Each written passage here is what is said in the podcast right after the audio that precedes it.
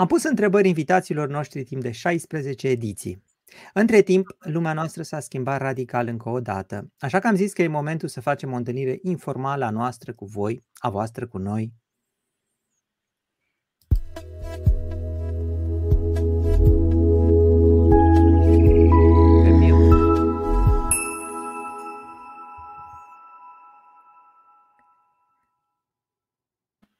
Am pus întrebări invitațiilor noștri timp de 16 ediții. Între timp, lumea noastră s-a schimbat radical încă o dată, așa că am zis că e momentul să facem o întâlnire informală a noastră cu voi, a voastră cu noi.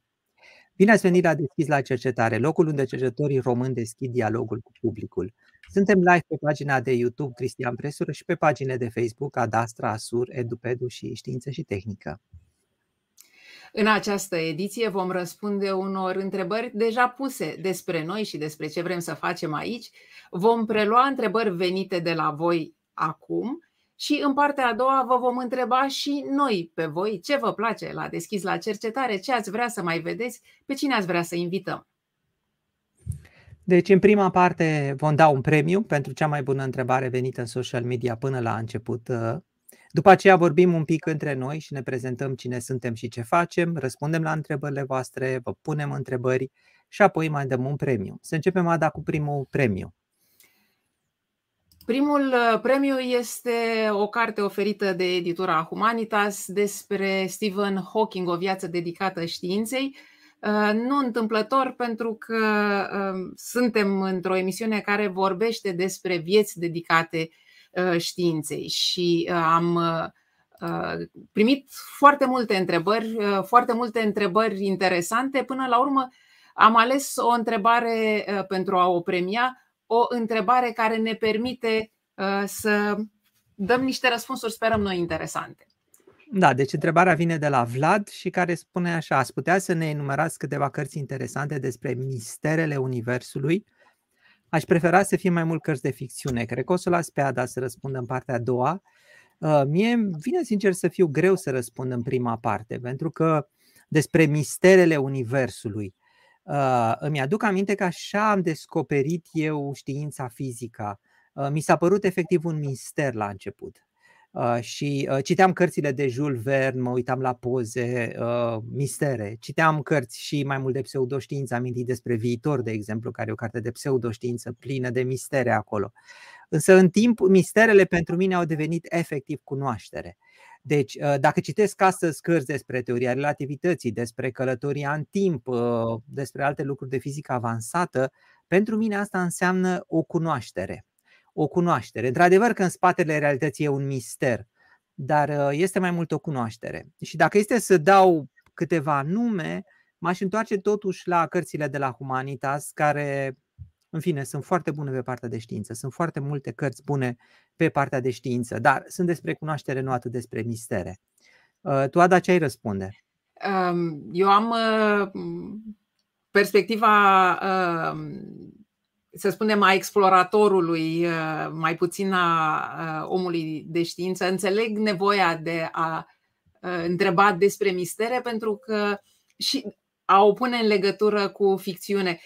Mi se pare că multe cărți fantastice sau științifico-fantastice au calitatea asta de a explora lucruri posibile. Da? Trăim astăzi o situație și ne gândim oare unde duce ea și scriitori, foarte mulți scriitori de uh, uh, ficțiune au făcut uh, exercițiul ăsta pentru noi uh, în cărțile lor și uh, ca uh, s-a lansat filmul uh, Dune după cărțile Dune, că sunt uh, atâtea alte cărți. Aici uh, ține foarte mult și de um, preferințele fiecăruia. Mie mi se pare că distopiile sunt extraordinar de generoase pentru că, într-un fel sau altul, ne arată versiunea cea mai neagră sau cea mai înspăimântătoare a unui posibil viitor, într-un fel în care ne spun aveți grijă că ă, dacă nu, nu, nu sunteți atenți, puteți ajunge acolo. Deci au rolul ăsta de a ne permite să experimentăm prin intermediul imaginației niște viitoruri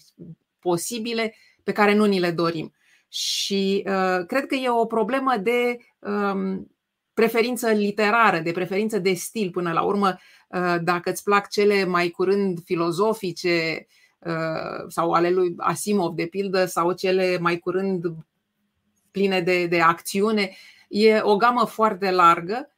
Um, mi se pare interesant că mulți scriitori de ficțiune fantastică sunt mari amatori de știință. Pentru că știința, la rândul ei, este atât de fascinantă și de fantastică, încât de multe ori suplinește nevoia de a inventa lucruri. Pleci de la ceva real din știință, ceva ce s-a descoperit. Uh, circulă pe, pe Facebook, de pildă, uh, un, un thread ăsta în care spune, uh, spune-mi un fapt științific care să mă uimească și începe thread cu crocodilii există pe pământ de mai multă vreme decât există copaci, ceea ce conform datelor și accesului la, la ce fosile avem este perfect adevărat. Copacii sunt relativ recenți în istoria Pământului. Ce poate fi mai interesant decât faptul că rechinii, crocodilii există de mai multă vreme decât există copaci? Da. Bun, o să începem să luăm întrebări. O să te las pe tine să răspunzi la prima întrebare Îna... care deja a sosit. Înainte de asta, aș trebui, ar trebui să-i aducem aminte lui Vlad că da, pentru a corect. intra în posesia cărții trebuie să ne scrie la deschis la cercetare gmail.com. Exact.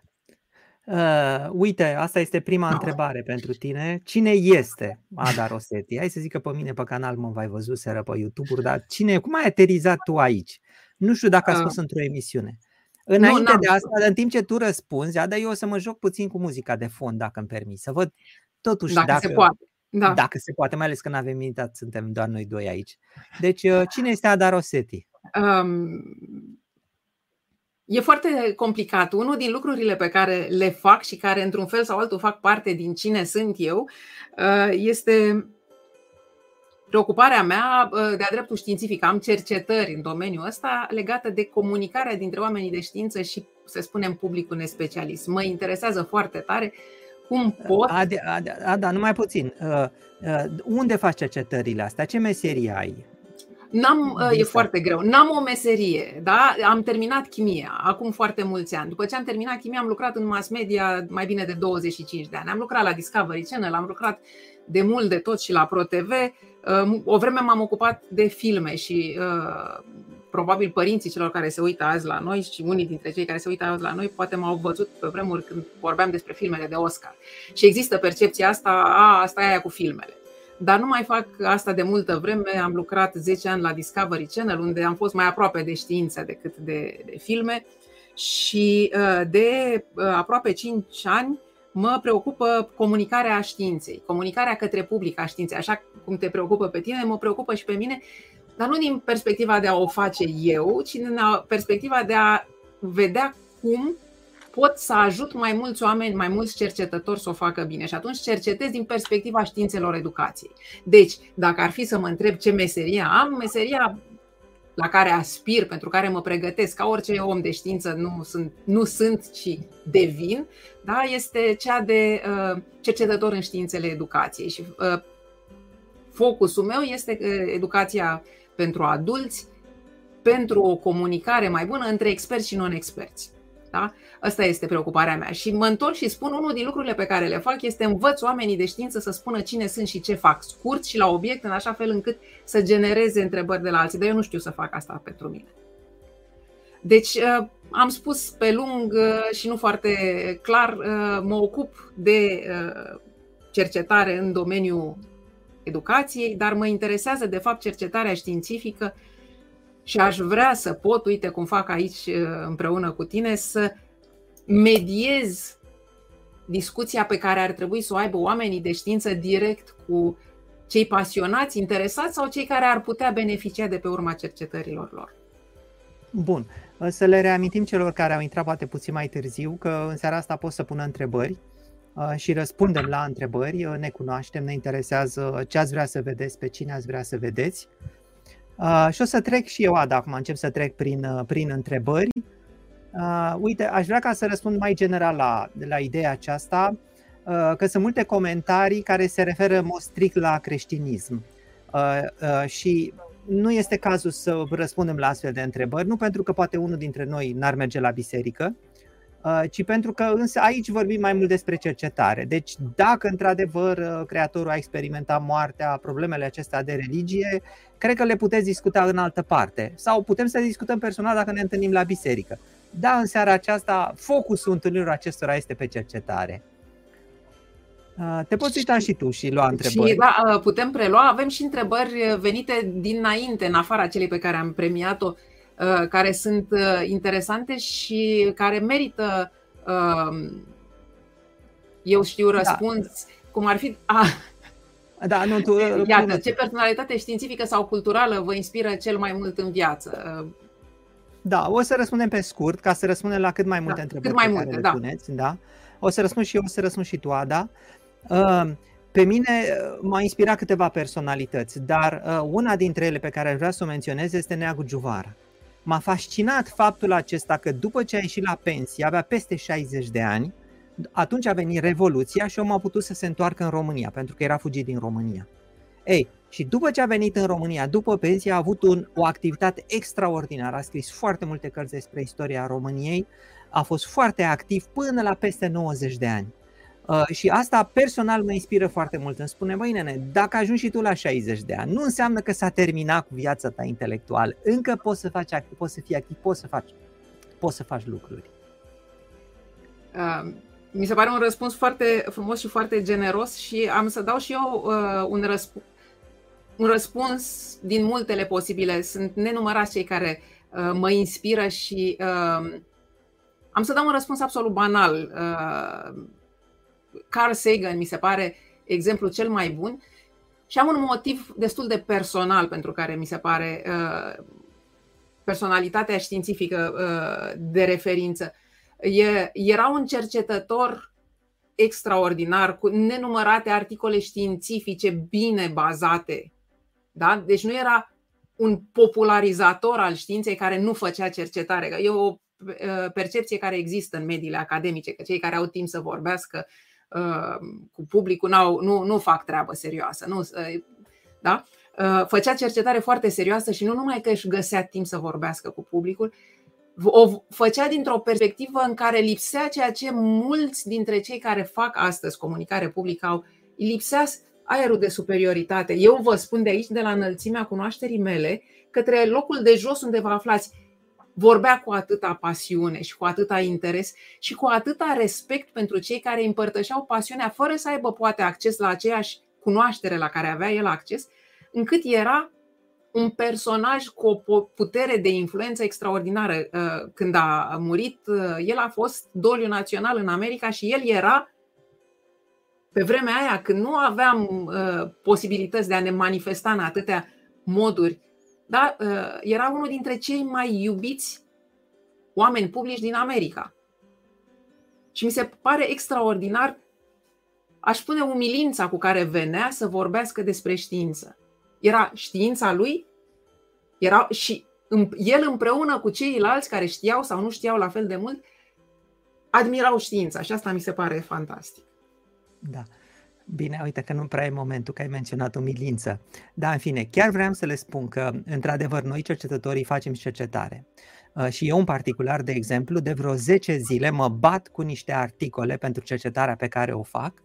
Jumătate din articole sunt aici și mai am jumătate de articole aici. Uh, deci, uh, vreo 10 zile mă bat cu ele în sensul că le citesc cu foarte, foarte mare atenție și, uh, și încerc să înțeleg ce este acolo, înainte de a merge mai departe cu cercetarea mea. O să pun întrebarea, că mi-a căzut chestia asta din urechi. Uh, ce întrebare Înainte de asta pot să spun și eu ceva. Uh, aș vrea să spun că uh, e unul din motivele ah, pentru uite care... Aici, o, o întrebare. Uh, da, da. da trebuie să răspund eu la ea. Oh, a, da, ce Până să răspunzi și Găsi. să-ți aduci lucrurile de jos, o să spun un lucru. Uh, multă lume poate să vadă că ești prezent pe, pe YouTube, ești prezent în social media, vorbești, dai interviuri și că poate n-ai timp să faci cercetare, dar ce pot să confirm este că toți colegii tăi care sunt în domeniul tău, dacă până acum n-ai fi fost absolut uh, solid în ceea ce faci științific, te-ar fi mâncat pe pâine, cum se spune.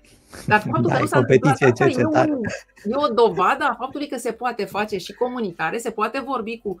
Există timp dorință să existe și atitudinea. Octavian Paler avea o da. poezie foarte frumoasă. Există timp pentru toate. Există timp pentru a iubi, există timp pentru a trăda, există timp de pentru a-și cere iertare. Îți aduce aminte poezia aia?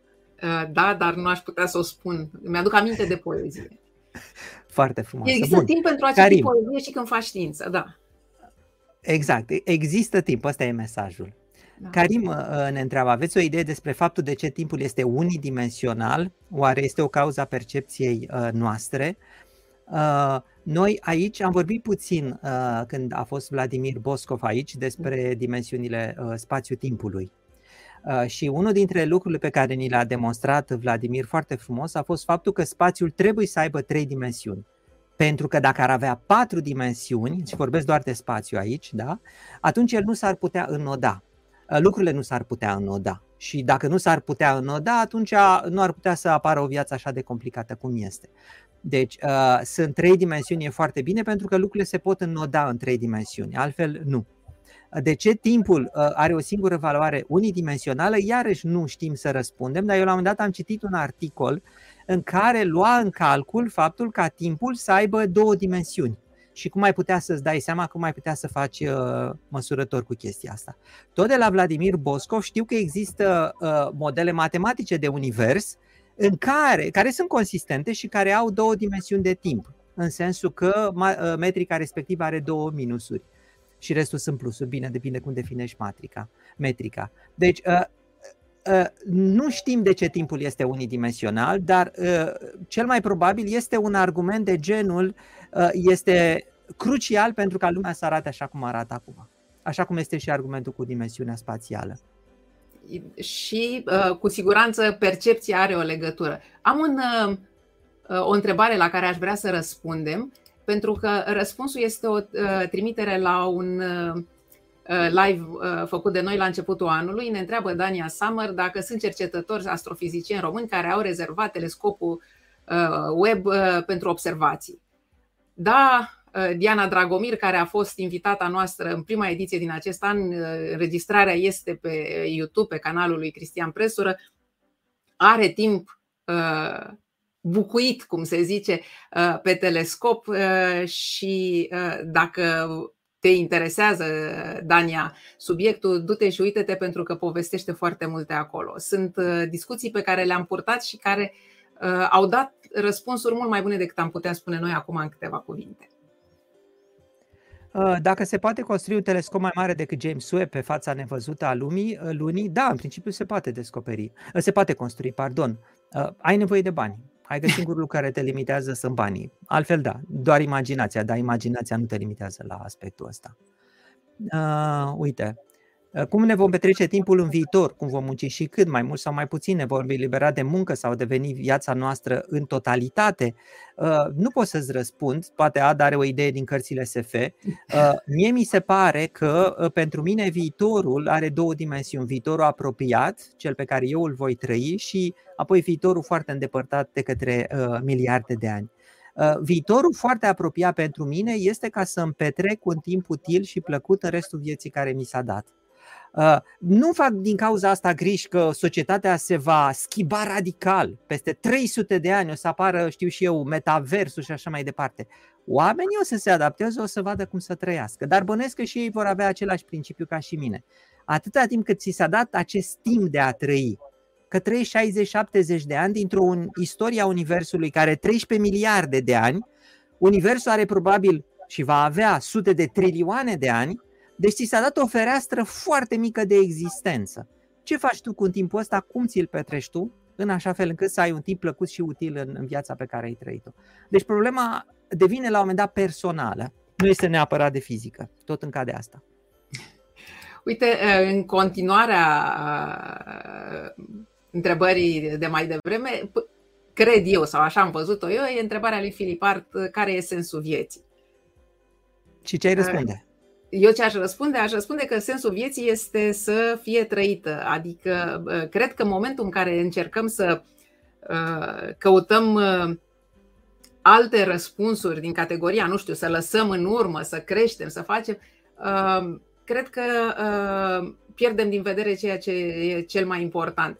sunt toate poveștile, povești, nu sunt toate exercițiile, toate discuțiile legate de prezență, de meditație și așa mai departe, care încearcă de fapt să ne aducă înapoi în a trăi momentul în care ne aflăm. Și cred că asta e foarte important. Să, și știința te ajută. În momentul în care faci cercetare științifică, când ești acolo cu, ce, cu, cu, cu calculele în față, când uh, ai momentul ăla, spunea o glumă că cel mai cuvântul care denotă posibilitatea unei uh, revoluții în știință nu este Evrica, este uh, this is weird.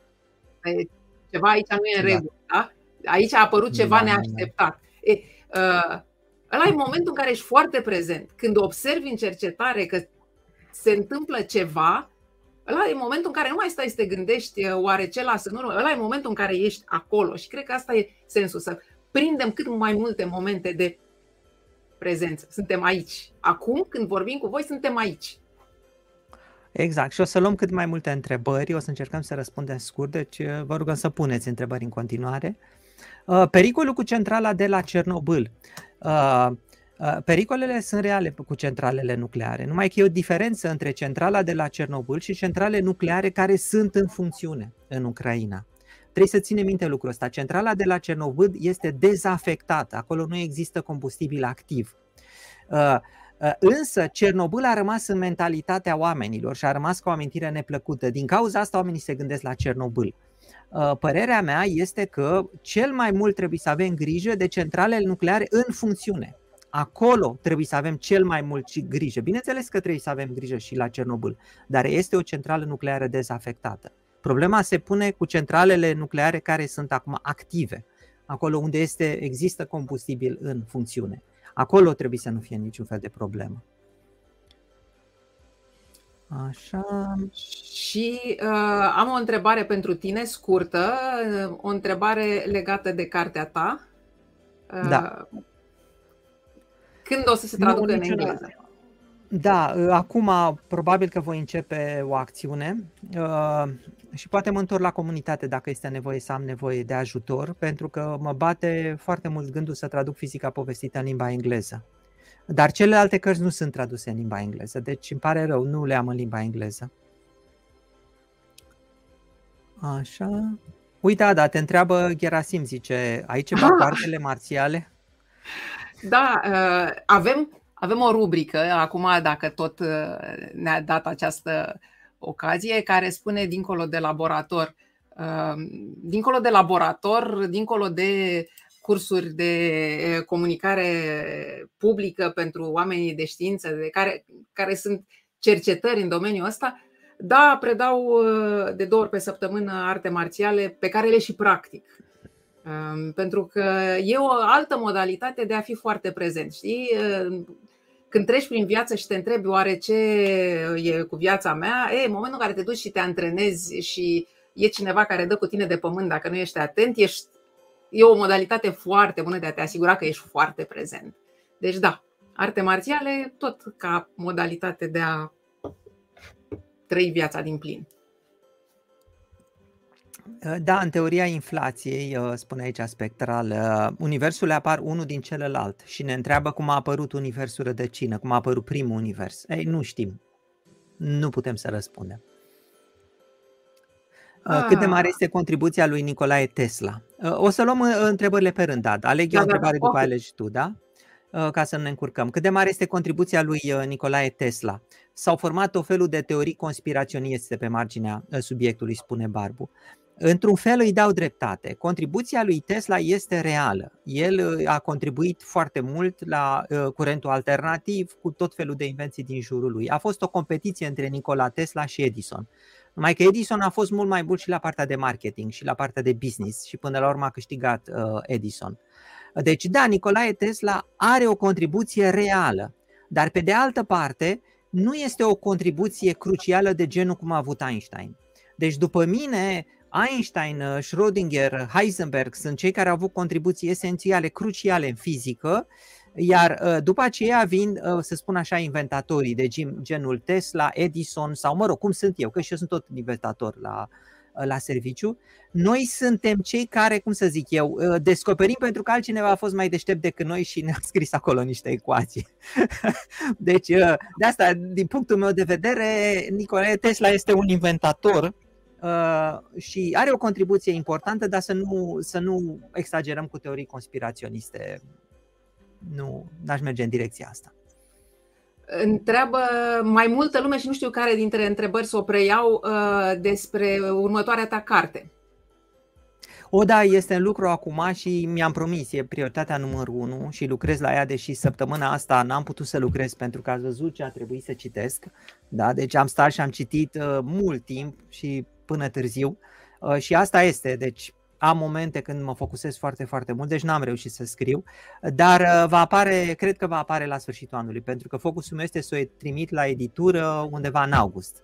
Și va fi o carte la care lucrez deja de 3-4 ani, va fi o poveste uh, cu niște uh, tineri care pleacă în spațiu să salveze universul și descoperă legile universului și le testează acolo în spațiu. Bun, Uh, mai avem întrebări primite înainte și o să mă uit între ele pentru că um, avem o întrebare care ne permite un pic de uh, cum a apărut proiectul. Cine a venit uh, cu ideea? Spune, Cristi, cine a venit cu ideea de a face deschis la cercetare? Păi tu ai venit cu ideea. Nu! Ba da, tu ai, venit, tu ai venit cu ideea. Tu ai venit cu ideea, mm. ai venit și ai întrebat, hai să facem această discuție după ce vor... Prima oară ne-am întâlnit în timp ce aveai la Adastra.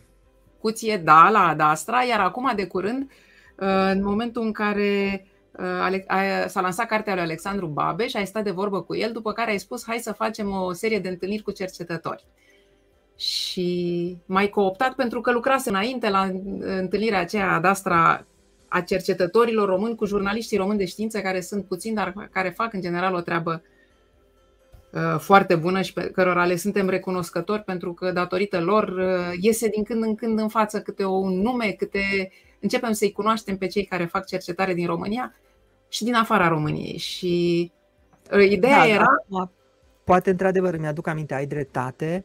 Um, mi-a plăcut foarte mult ideea asta pe care tu ai susținut-o și în workshop de la Adastra și în toate prezentările pe care le-ai făcut. Ideea acesta ca să ne cunoaștem cercetătorii.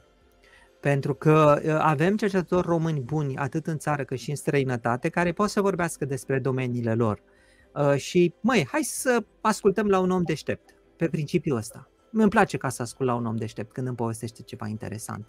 Uh, și atunci, da, am vorbit împreună și am făcut treaba asta.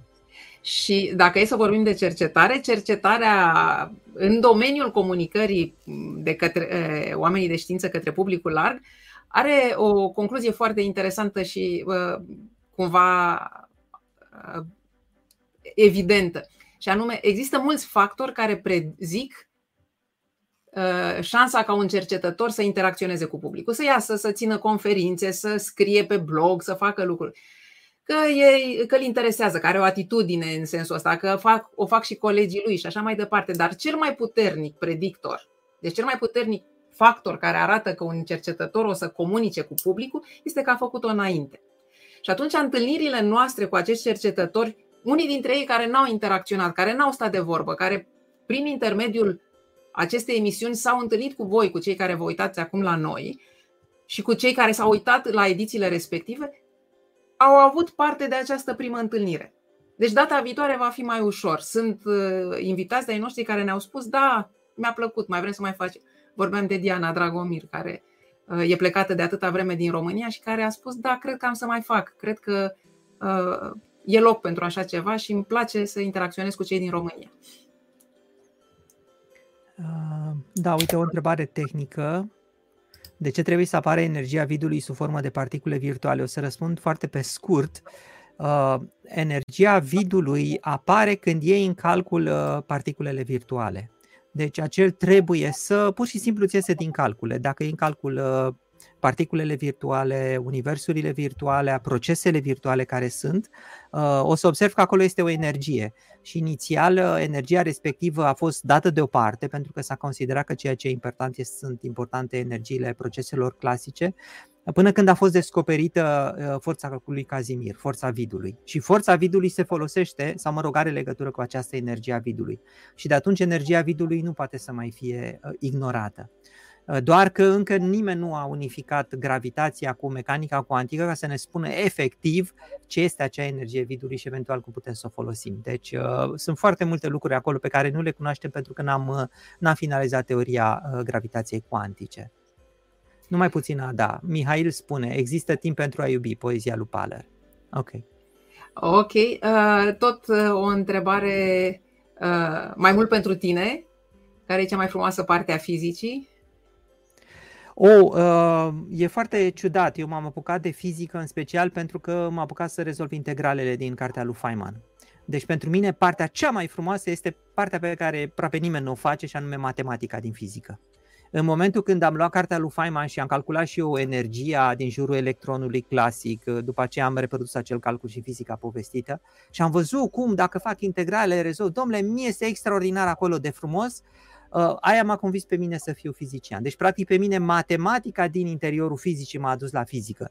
Nu poveștile despre găuri negre, despre spații îndepărtate, pe care, apropo, le spun foarte des la YouTube. E paradoxal oarecum, dar asta este adevărul. Matematica, efectiv, e cea mai frumoasă parte a fizicii. A, știi că uh, aici ne, ne întâlnim în mod neașteptat. Eu n-am dus-o mai departe, am făcut uh, chimie și în timpul masteratului, studiilor aprofundate, am făcut și o parte de cuantică și acolo Țin minte că asta a fost momentul meu de wow maxim în care uh, am calculat cu uh, hibridizarea atomilor în uh, cristale și am făcut toate calculele de nivele de energie, deci am făcut calcule și în urma calculelor reieșea că singura modalitate de realizare uh, geometrică, să spun, a cristalului respect, compusului respectiv, era cea care era observabilă. Deci te duceai la nivelul atomic și subatomic și făceai calcule și ceea ce obțineai în urma unor calcule extraordinar de uh, laborioase era ceea ce observai cu microscopul sau cu ochiul liber când făceai, vedeai clivajul în uh, cristal. Și asta mi s-a părut absolut spectaculos. Deci da.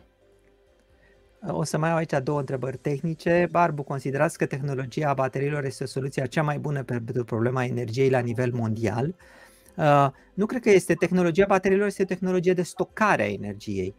Uh, problema este energie, este să producem energie fără a polua pământul, fără a-l distruge. Deci avem nevoie de energii regenerabile. Uh, și doi, profesorul Gheorghe Rus, care este părerea dumneavoastră asupra teoriei superstringurilor? Eu în fizica povestită îi spun teoriei corzilor. Având în vedere că unii fizicieni, printre care Stephen Weinberg, a spus că are totuși unele lipsuri care o fac incompletă. Eu am și alte citări în fizica povestită care sunt mult mai dure cu teoria corzilor relativiste, care spun că e o pierdere de timp. No, părerea mea personală este că această teorie a corzilor relativiste a adus niște, cum să zic eu, niște unelte foarte utile din matematică în fizică și chiar din fizică în matematică, dar pe de altă parte, personal, nu cred că este teoria care explică realitatea. Cred că este o direcție care a fost foarte atrăgătoare la un moment dat, dar nu este ideea uh, cea bună de a merge, de a rezolva teoria gravitației cuantice. Deci pot să spun că sunt un sceptic al teoriei corzilor relativiste și am aici cred că vreo trei cărți și acum nu mi-aduc aminte efectiv titlurile celor trei cărți uh, care, apropo, sunt tot niște sceptici uh, referitor la teoria corzilor relativiste. Până și în uh, Big Bang Theory, personajul E sceptic? a, a abandonat, deși asta era opțiunea lui. Îmi place foarte tare cum se ajunge fizica avansată să fie parte de, din cultura populară și îmi place când fizica corectă ajunge să facă parte din cultura populară. Uite o întrebare uh, de, mai puțin tehnică și mai mult de uh, opinie. Ce părere ai despre gradul de implicare al profesorilor și persoanelor avizate din domeniul fizic în educarea tinerilor români și îndrumarea acestora spre drumurile științei. Și uh, cred că profesorul Rus mai devreme întreba uh, cum pot ajunge tinerii de astăzi să facă fizică. Da. Ă, cum este formulată întrebarea este foarte dificil, că zice ce părere aveți despre ce fac celelalte persoane. Știi, eu sunt un om căsătorit, ă, nu vreau să spun cu părerea ce părere am despre ce face soția mea sau ceva de genul ăsta, știi? Adică la fel, la fel și cu ceilalți profesori. Ă, nu-mi dau acum cu părerea despre ceea ce fac ei, pentru că profesorii sunt foarte diferiți, unii își fac treaba foarte bine, alții nu se regăsesc la locul lor, pentru că așa se întâmplă în societate. La un moment dat ajungi să fii profesor, poate ți-ai fi dorit să faci altceva. Uh, deci sunt și profesori foarte dedicați, și profesori foarte buni, și profesori care poate ar funcționa mai bine într-un alt uh, sistem. Uh, dar întrebarea cea de-a doua era referitor la tineri, care este mai bine pusă. Cum era pusă? am să caut întrebarea era cum pot fi aduși pe drumul științei, pe drumul A, da, nu, da, da, da. pot fi ajutați să iau un drum care să-i ajute să aibă o carieră în domeniul fizicii, cred. O Acum pot fi ajutați. Bine, aici sunt două aspecte. Primul este cum, uh, cum descoperi știința și adevărul este că dacă o descoperi la o vârstă mai fragede, este mai bine și după aia trebuie să-ți păstrezi pasiunea. Deci până la urmă uh, este același lucru ca atunci când vezi o fată frumoasă sau un bărbat frumos. Dacă te îndrăgostești de el, de un băiat frumos, după aia te-ai îndrăgostit de el și e cu tine toată viața. Uh, deci toată ideea este să te îndrăgostești de ceva din știință. Fie că te îndrăgostești de matematica din știință, fie că te îndrăgostești de povestea misterului. Domnule, stai să văd ce e, cum descoper. Odată ce ai îndrăgostit, te-ai îndrăgostit de treaba respectivă, rămâne. Uh, care este modalitatea prin care aș putea deveni un fizician teoretician care să lucreze în fizica particulelor? Bun, deci, uh, întrebarea nu mi se pare care este modalitatea prin care aș putea deveni un fizician teoretician. Primul lucru pe care trebuie să-l afli este dacă ție îți place să fii fizician teoretician, dacă ești îndrăgostit de meseria asta. Că altfel nu trebuie să pornești în calea asta. Și ca să vezi dacă ești îndrăgostit de meseria asta, fizician teoretician, trebuie să-ți placă matematica, Câte ori ai stat? Ai stai trei ore și faci integrale și derivate fără să te plictisești? Dacă da, ai trecut testul. Dacă nu, ai o problemă. Nu e o idee bună să te faci fizician teoretician pentru că să, o să ai o grămadă de calcule. Deci, să-ți placă matematica, efectiv. Uh, și a doua, uh, să-ți placă matematica cu aplicații practice care nu înseamnă neapărat uh, o fizică foarte avansată, poate să fie fizica materialelor, pentru că și acolo ai uh, teorie. Știi? Uh, și asta te definește ca fizician teoretician, nu matematician. Deci dacă ești îndrăgostit de lucrurile astea două, după, după aceea direcția este efectiv directă. Ce ai de făcut? Ai de făcut o facultate. Să o faci cu pasiune oriunde ești, fie că ești la București, fie că ești la Iași, fie că ești la Amsterdam sau la New York. Să o faci efectiv cu pasiune, pentru că dacă o faci cu pasiune, vezi bine. Și odată ce termini, pentru că ai învățat bine, în mod sigur își vei găsi un loc îți vei schimbi un loc fie în laboratoare de cercetare de la CERN, fie în laboratoare de cercetare de la București, uh, pentru că ești efectiv uh, foarte bun și te pricepi la ceea ce faci. Uh, și ăsta este drumul pe care trebuie să-l alegi. Uh, și atunci, da, este, mie mi se pare că este efectiv direct iubește ceea ce faci, fă cât poți de bine, învață cât poți de bine și apoi lucrurile vin în mod uh, natural. Bine, e o problemă la un moment dat, pentru că dacă vrei să faci cercetare foarte avansată, poate că va trebui să pleci din România. În cazul în care ai fi vrut să rămâi în România, nu neapărat pentru că România nu-ți oferă atâtea oportunități, cât mai ales pentru că cercetarea foarte avansată de Nobel și așa mai departe, da, se face adeseori în laboratoare cele mai performante din lume și în grupurile cele mai mari din lume și asta înseamnă Harvard, Oxford și așa mai departe. Deci aici vorbim deja de o, cum să de, asta e cu totul alt nivel.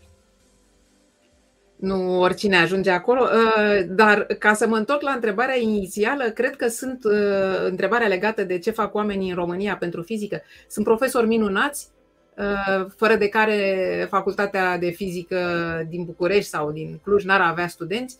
Uh, sunt profesori uh, care fac o treabă extraordinară, chiar dacă elevilor nu ajung să facă fizică, dar ajung să vină, uite, să se uite la noi și să întrebe lucruri. Adică pasiunea pentru fizică poate să se transforme într-o meserie sau poate să rămână o curiozitate.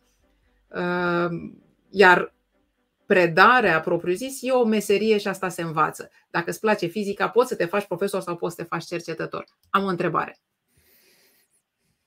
Uite ce întreabă Ana Maria Iot. familia. Își neglijează familia. Înseamnă să-ți do- dozezi toată energia pentru studiu și să nu mai ai timp de altceva.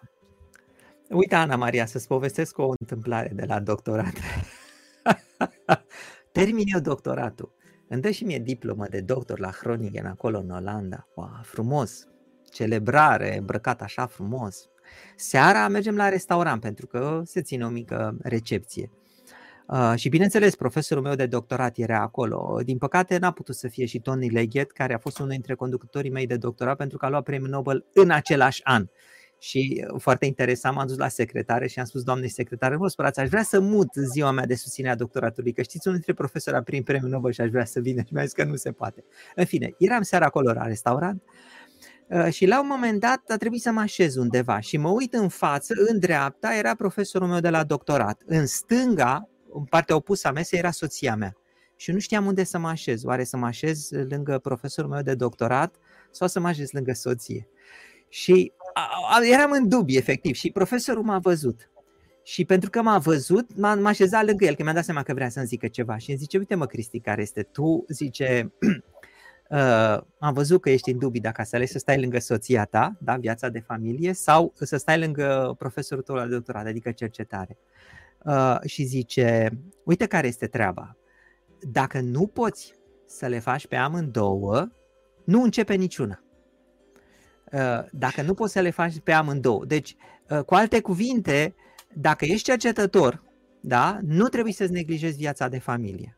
Și dacă ești familist, nu trebuie să-ți, să-ți, să-ți neglijezi cercetarea. Deci ești cercetător și, ai via- și ești căsătorit numai dacă le poți face pe amândouă foarte bine. Altfel, renunți la cercetare și rămâi cu viața de familie. Numai în cazul în care le poți face pe amândouă. Deci n-ai voie să-ți neglijezi familia. Ăsta este uh, răspunsul cel mai scurt. Și recunosc că lucrul ăsta în practică este dificil. A fost dificil pentru mine și este dificil pentru mulți cercetători pentru că uh, cercetarea se bazează foarte mult pe pasiune, pe pasiune, pe dragoste individuală. Uh, faci cercetare, nu te duci la serviciu la cercetare ca să câștigi un salariu și să vii acasă să cheltuiești banii tu te duci acolo pentru că îți place să citești articolele alea și articolul precedent n-ai înțeles, la articolul precedent n-ai înțeles și te apuci și mai faci. Și ai a doua zi iarăși, a treia zi vine o idee.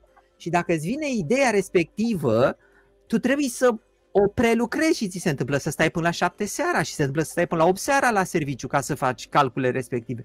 Și cel mai nasol este când ți se întâmplă și îți vine ideea vineri.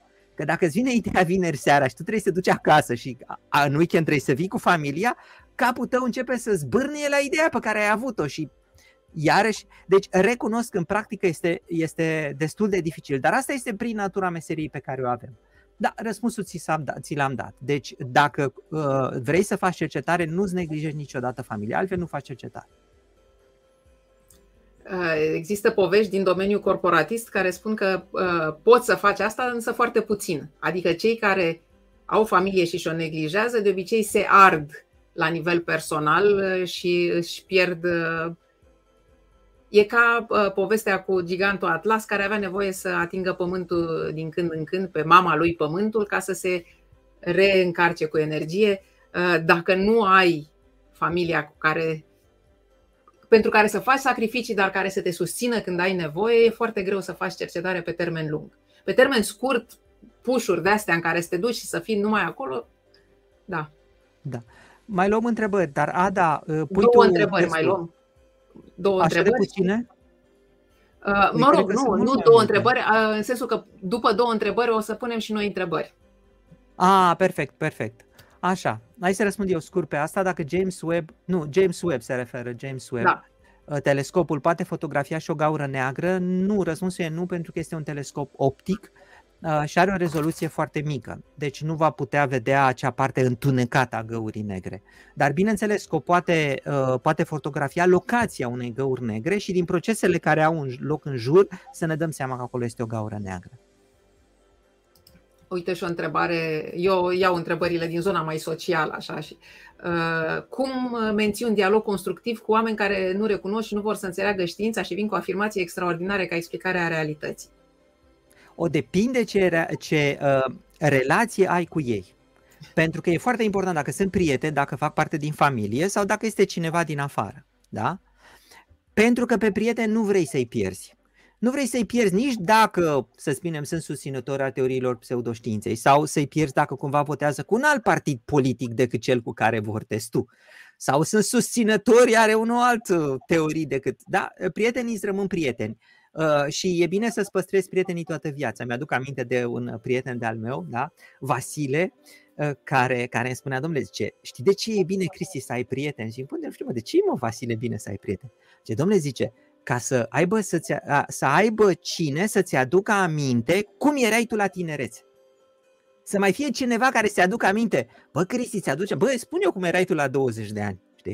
Știi? Deci e bine să-ți păstrezi prieteni toată viața. Deci să răspund la întrebarea ta, Mihai, ă, dacă ă, sunt din zona prietenilor, familiilor și așa mai departe, ă, nu este vorba de, de a avea contradicții. Spui, da, domnule, suntem de păreri diferite, știi ceva, nu trebuie să mai săpăm mai departe. Este ok așa, hai să vorbim de lucrurile care le, le unesc, ca să nu apară conflicte, deci conflictele trebuie evitate. Dacă sunt din zona oamenilor pe care nu îi cunoști și vrei să ai un dialog constructiv cu ei, cum spui tu aici, pe, part, pe părți științifice, atunci încerci să ai acest dialog și să ai acest dialog pornind de la niște, încerci să înțelegi unde greșește el și încerci să explici o anumită parte. Dar de cele mai multe lucruri ăsta nu se întâmplă, cel puțin așa, așa mi s-a întâmplat mie și atunci este momentul ca să se pare, să spui, domnule, știi ceva, gata, suntem de păreri diferite, uite, ăla e drumul tău, ăsta este drumul meu, să trăim bine în viața asta, că până la urmă avem o viață scurtă din tot universul, cum așa am vorbit și nu are rost să ne enervăm. Și cam asta este.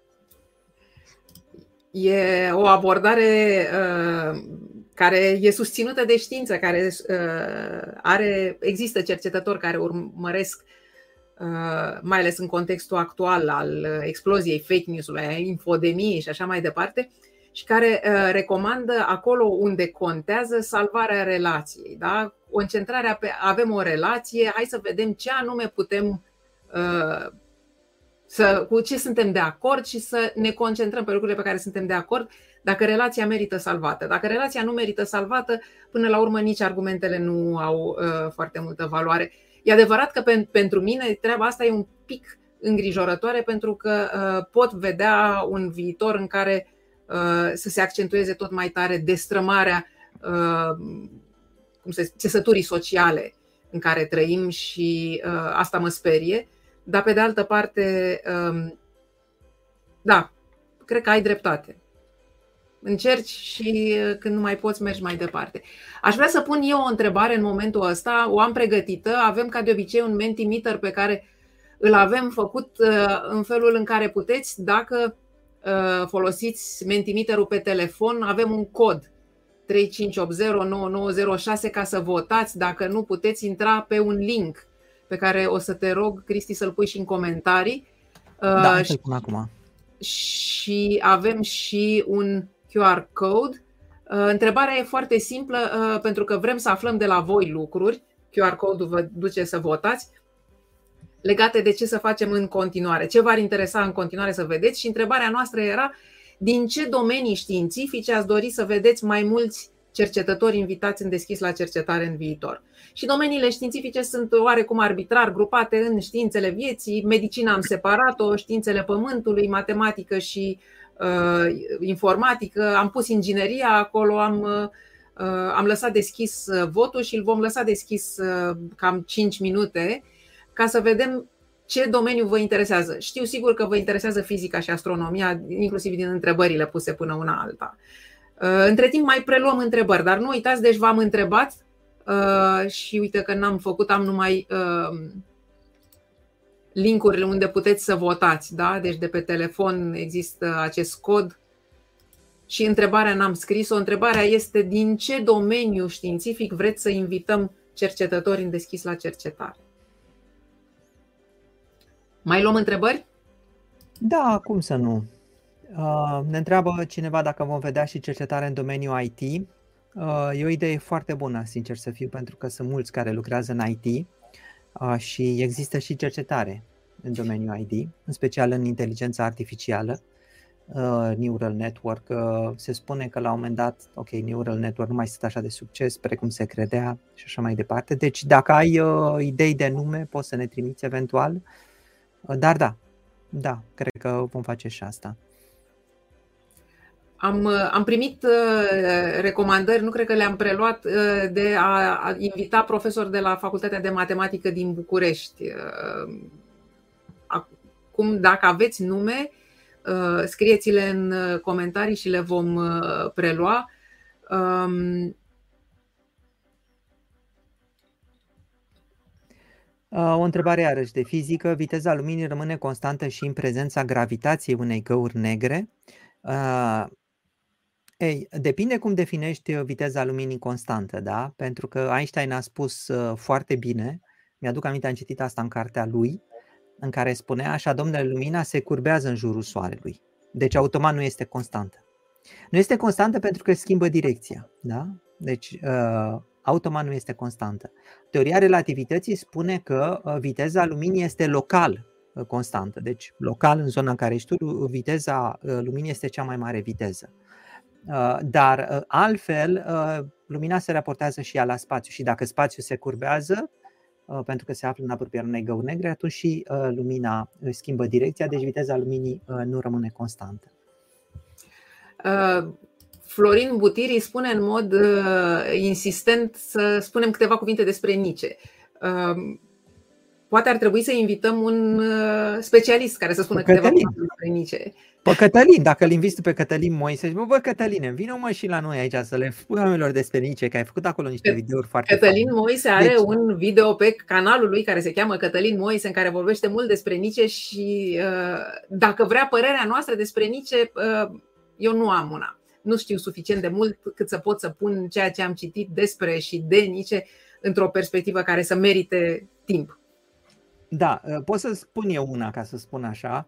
Am încercat să-l citesc pe Nietzsche, am încercat să citesc acea poveste cu Zarathustra, așa cum am încercat să citesc ă, adânc și alți filozofi.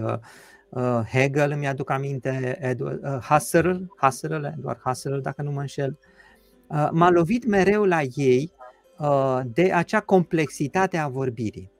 Pentru că eram obișnuit la fizică, când citesc ceva de fizică, oamenii să-mi explice foarte clar și simplu ce vor să spună. Bă, băiatule, uite, asta este ecuația. Bă, băiatule, uite, uh, așa defini viteza. Viteza are o direcție, are un sens, are o mărime absolută și așa mai departe. Uh, și atunci, în momentul când iau o carte și citesc, mă aștept ca omul ăla să-mi explice cât se poate de simplu. Ei, când l-am luat pe Nietzsche și pe alți filosofi mari de tot, mi se părea efectiv că se pierdeau în definițiile cuvintelor și îmi dau seama că scrie lucruri extraordinare, pentru că am citit ce au scris alții despre Nice. Uh, dar uh, atunci când am încercat să citesc eu, mi-a luat foarte, foarte, foarte mult timp și atunci am spus, băi, numai puțin, așa de mult timp nu am, mi-ar place să citesc mai degrabă altceva în timpul ăsta și așa am și făcut. Uh, din cauza asta nu am o părere formată, avizată despre Nice, decât prin, mă rog, ceea ce am citit și eu, ce au zis alții despre Nice. Uh, la capătul celălalt al recomandărilor, cineva vrea să vadă despre chimie alimentară și am văzut discuții. Uh, o să. Da, înțeleg nevoia. Da, uh, am avut aici invitat pe canalul de YouTube și există, există un, un invitat în care vorbim despre chimie alimentară. Așa. Știința, de la, știința cu sare și piper. Este canalul lui de YouTube. Mm-hmm. Călătoria în timp va fi posibilă sau teleportarea? Este întrebarea care vine efectiv întotdeauna. Răspunsul pe scurt este că nu știm. Și asta ne povestea. Dar nu știm dacă va fi posibilă vreodată. Pentru că ce înseamnă acest vreodată? Înseamnă peste un miliard de ani? Înseamnă peste un trilion de ani? Bun, peste un trilion de ani, multe lucruri care acum sunt imposibile ar putea să fie posibile, știi? Uh, eu am, uh, în general, încep să-mi concentrez ideile în jurul legilor de fizică pe care le cunoaștem. Și spun așa, uh, tot ceea ce nu interzic legile de fizică pe care le cunoaștem, se va întâmpla pe viitor. Deci dacă legile fizicii nu interzic teleportarea, teleportarea se va întâmpla pe viitor. Și legile fizice, așa cum le cunoaștem noi, atenție, acum, interzic teleportarea în sensul clasic în sensul în care un lucru dispare de aici și apare în partea cealaltă brusc. Uh, asta este interzis de legile fizice. Însă nu interzic teleportarea de tip cuantic, în care informația este transferată dintr-o parte cu o viteză clasică care nu depășește viteza luminii într-o, într-un alt obiect. Și pentru că această teleportare cuantică nu este interzisă de legile fizicii, se crede că ea uh, se va întâmpla. Și într-adevăr, la ora actuală se teleportează fotoni cuantic. Același lucru cu călătoria în timp. Legile fizicii, așa cum le cunoaștem acum, spun că dacă ai putea să călătorești înapoi în timp, ai putea să creezi paradoxul spațiotemporale. Uh, și asta înseamnă că, în principiu, n-ar trebui să fie posibil. Dar nu știm toate legile. N-am descoperit gravitația cuantică, să unificăm mecanica cuantică cu teoria relativității. Și nu știm ce teorii fizice sunt în spatele teoriilor relativității. Și cine știe, poate peste un miliard de ani oamenii o să descopere că sunt alte uh, legi mai diferite, da? o să le folosească ca după aceea să facă posibilă călătoria în timp. Tot așa cum au descoperit acum niște legi care fac posibile dacă avioanele să se ridice deasupra și să zboare, da? deși existau oameni din Academia franceză care spuneau că un avion niciodată nu se va putea ridica de la sol pentru că e mai greu decât aerul și nu va putea zbura. Deci, uh, probabil că, cine știe, peste un miliard de ani așa ceva ar putea fi posibil dacă se descoperă alte legi care, legi care pot să fie folosite. Există și meme-uri pe uh, internet legate de călătoria în timp, cu vrem călătorie în timp, când o vrem, ce importanță are. Odată ce există călătoria în timp, uh, este nerelevant când se descoperă pentru că apar acele paradoxuri despre care vorbeam. Da. Uh, profesorul Gheorghe Rus ar putea fi unificată gravitația cu electromagnetismul, este gravitația cuantică. Părerea mea este că nu numai că ar putea fi unificată, dacă va fi unificată, pentru că eu sunt de adeptul ideii lui Einstein care spune că în univers există o singură formulă care descrie toate procesele materiale. Uh, și atunci ar trebui să fie unificată gravitația cu electromagnetismul. Dar atenție, poate că Einstein s-a înșelat și poate că există într-adevăr niște legi complet diferite care nu pot să fie unificate, nu știm. Asta e numai filozofie. Am uh, înțeles. Între timp avem răspunsuri de la uh, votul pe Mentimeter. Îl uh, șeruiesc acum. E interesant pentru că acolo unde mă așteptam să fie um, o, un vot universal favorabil uh, fizicii. Fizicii. Uh, da, fizica este într-adevăr câștigătoare, dar uh, după fizică avem științele vieții, biologie, chimie, iată pe locul 2, urmate de medicină. Deci dacă le-am unifica științele vieții cu medicina ar uh, conduce la mare distanță. Și uh, pe locul 3, iarăși, neașteptat, matematică, informatică și inginerie la egalitate. Lumea nu prea vrea științele pământului, deși cineva ne spunea într-un comentariu care vrea să vadă seismologie și chiar avem un plan, așa ceva.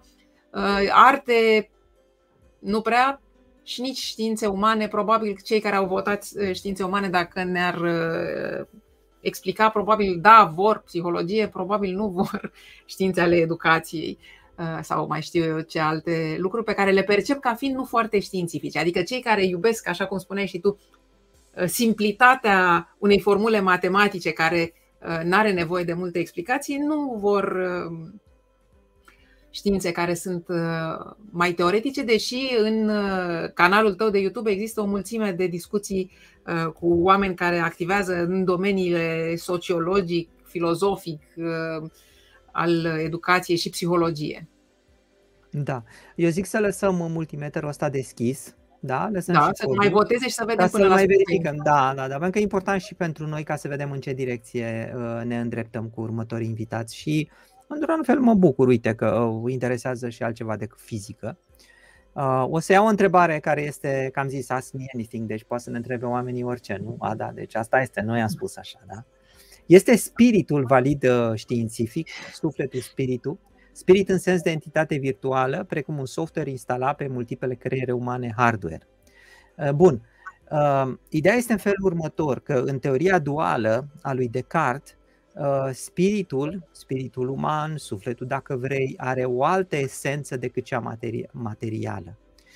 Și din cauza aceasta, nu cred că vreodată, dacă teoria asta este adevărată, el poate fi validat științific. Pentru că nu poate să fie măsura cu instrumentele științifice, pentru că instrumentele științifice măsoară materia. Deci dacă spiritul există în teoria duală dincolo de materie, el nu se supune legilor materiei, nu poate să fie măsurat, deci nu poate să fie validat uh, științific. Acum, cum spui tu aici, întrebarea e puțin diferită. Spirit în sens de entitate virtuală, precum un software instalat pe multiple.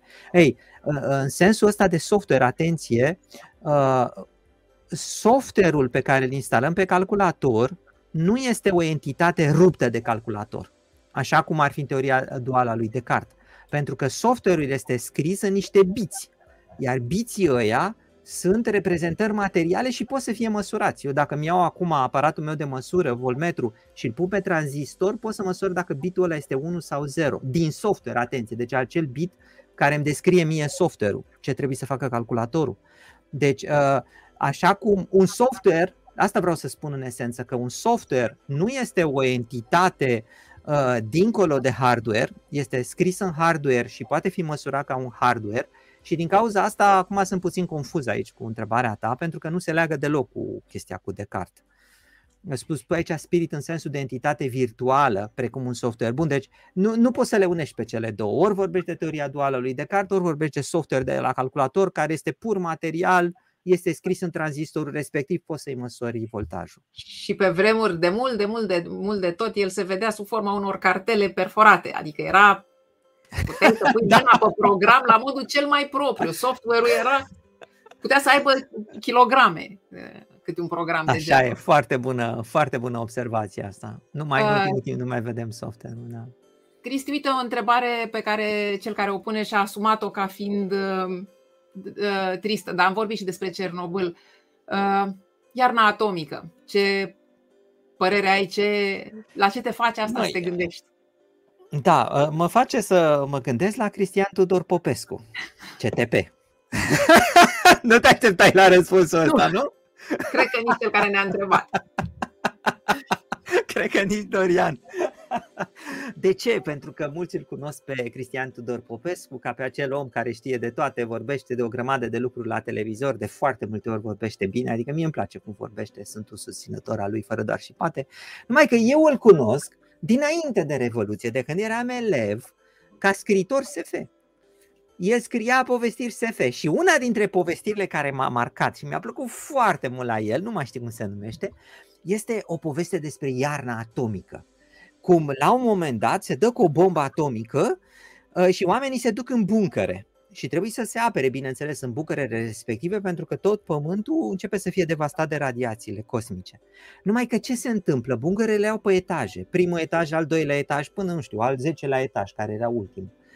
Uh, și radiațiile penetrează încetul cu încetul, de la etajul 1, după aia la etajul 2, la etajul 3 uh, și astfel, practic, niciunul dintre ei nu, se, nu mai este în siguranță în buncăr. Și este o poveste foarte frumoasă, scrisă cu suspans, pentru că vrei să știi dacă oamenii care sunt la ultimul nivel cel mai adânc până la urmă supraviețuiesc sau moare toată umanitatea, care în esență spune în felul următor povestea. Să nu ne mințim că în cazul unei ierni atomice, civilizația umană se va salva prin oameni care vor supraviețui prin buncăre. Pentru că oamenii ei vor trebui să facă multe lucruri, să, fa- să construiască, să facă mâncare, să aibă viață socială și așa mai departe. Și nu este așa de sigur că civilizația umană va suferi în buncăre în urma unei uh, ierni atomice. Și mesajul ăsta al lui Cristian Tudor Popescu mi-a plăcut uh, foarte, foarte mult.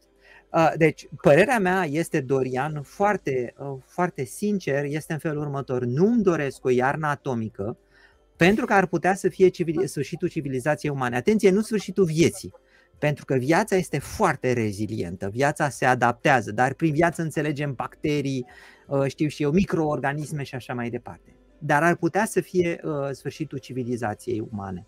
Uh, și din cauza asta nici nu vreau să mă gândesc, nici nu vreau să mă gândesc la astfel de lucruri. Deci da, e sinistru din punctul ăsta de vedere.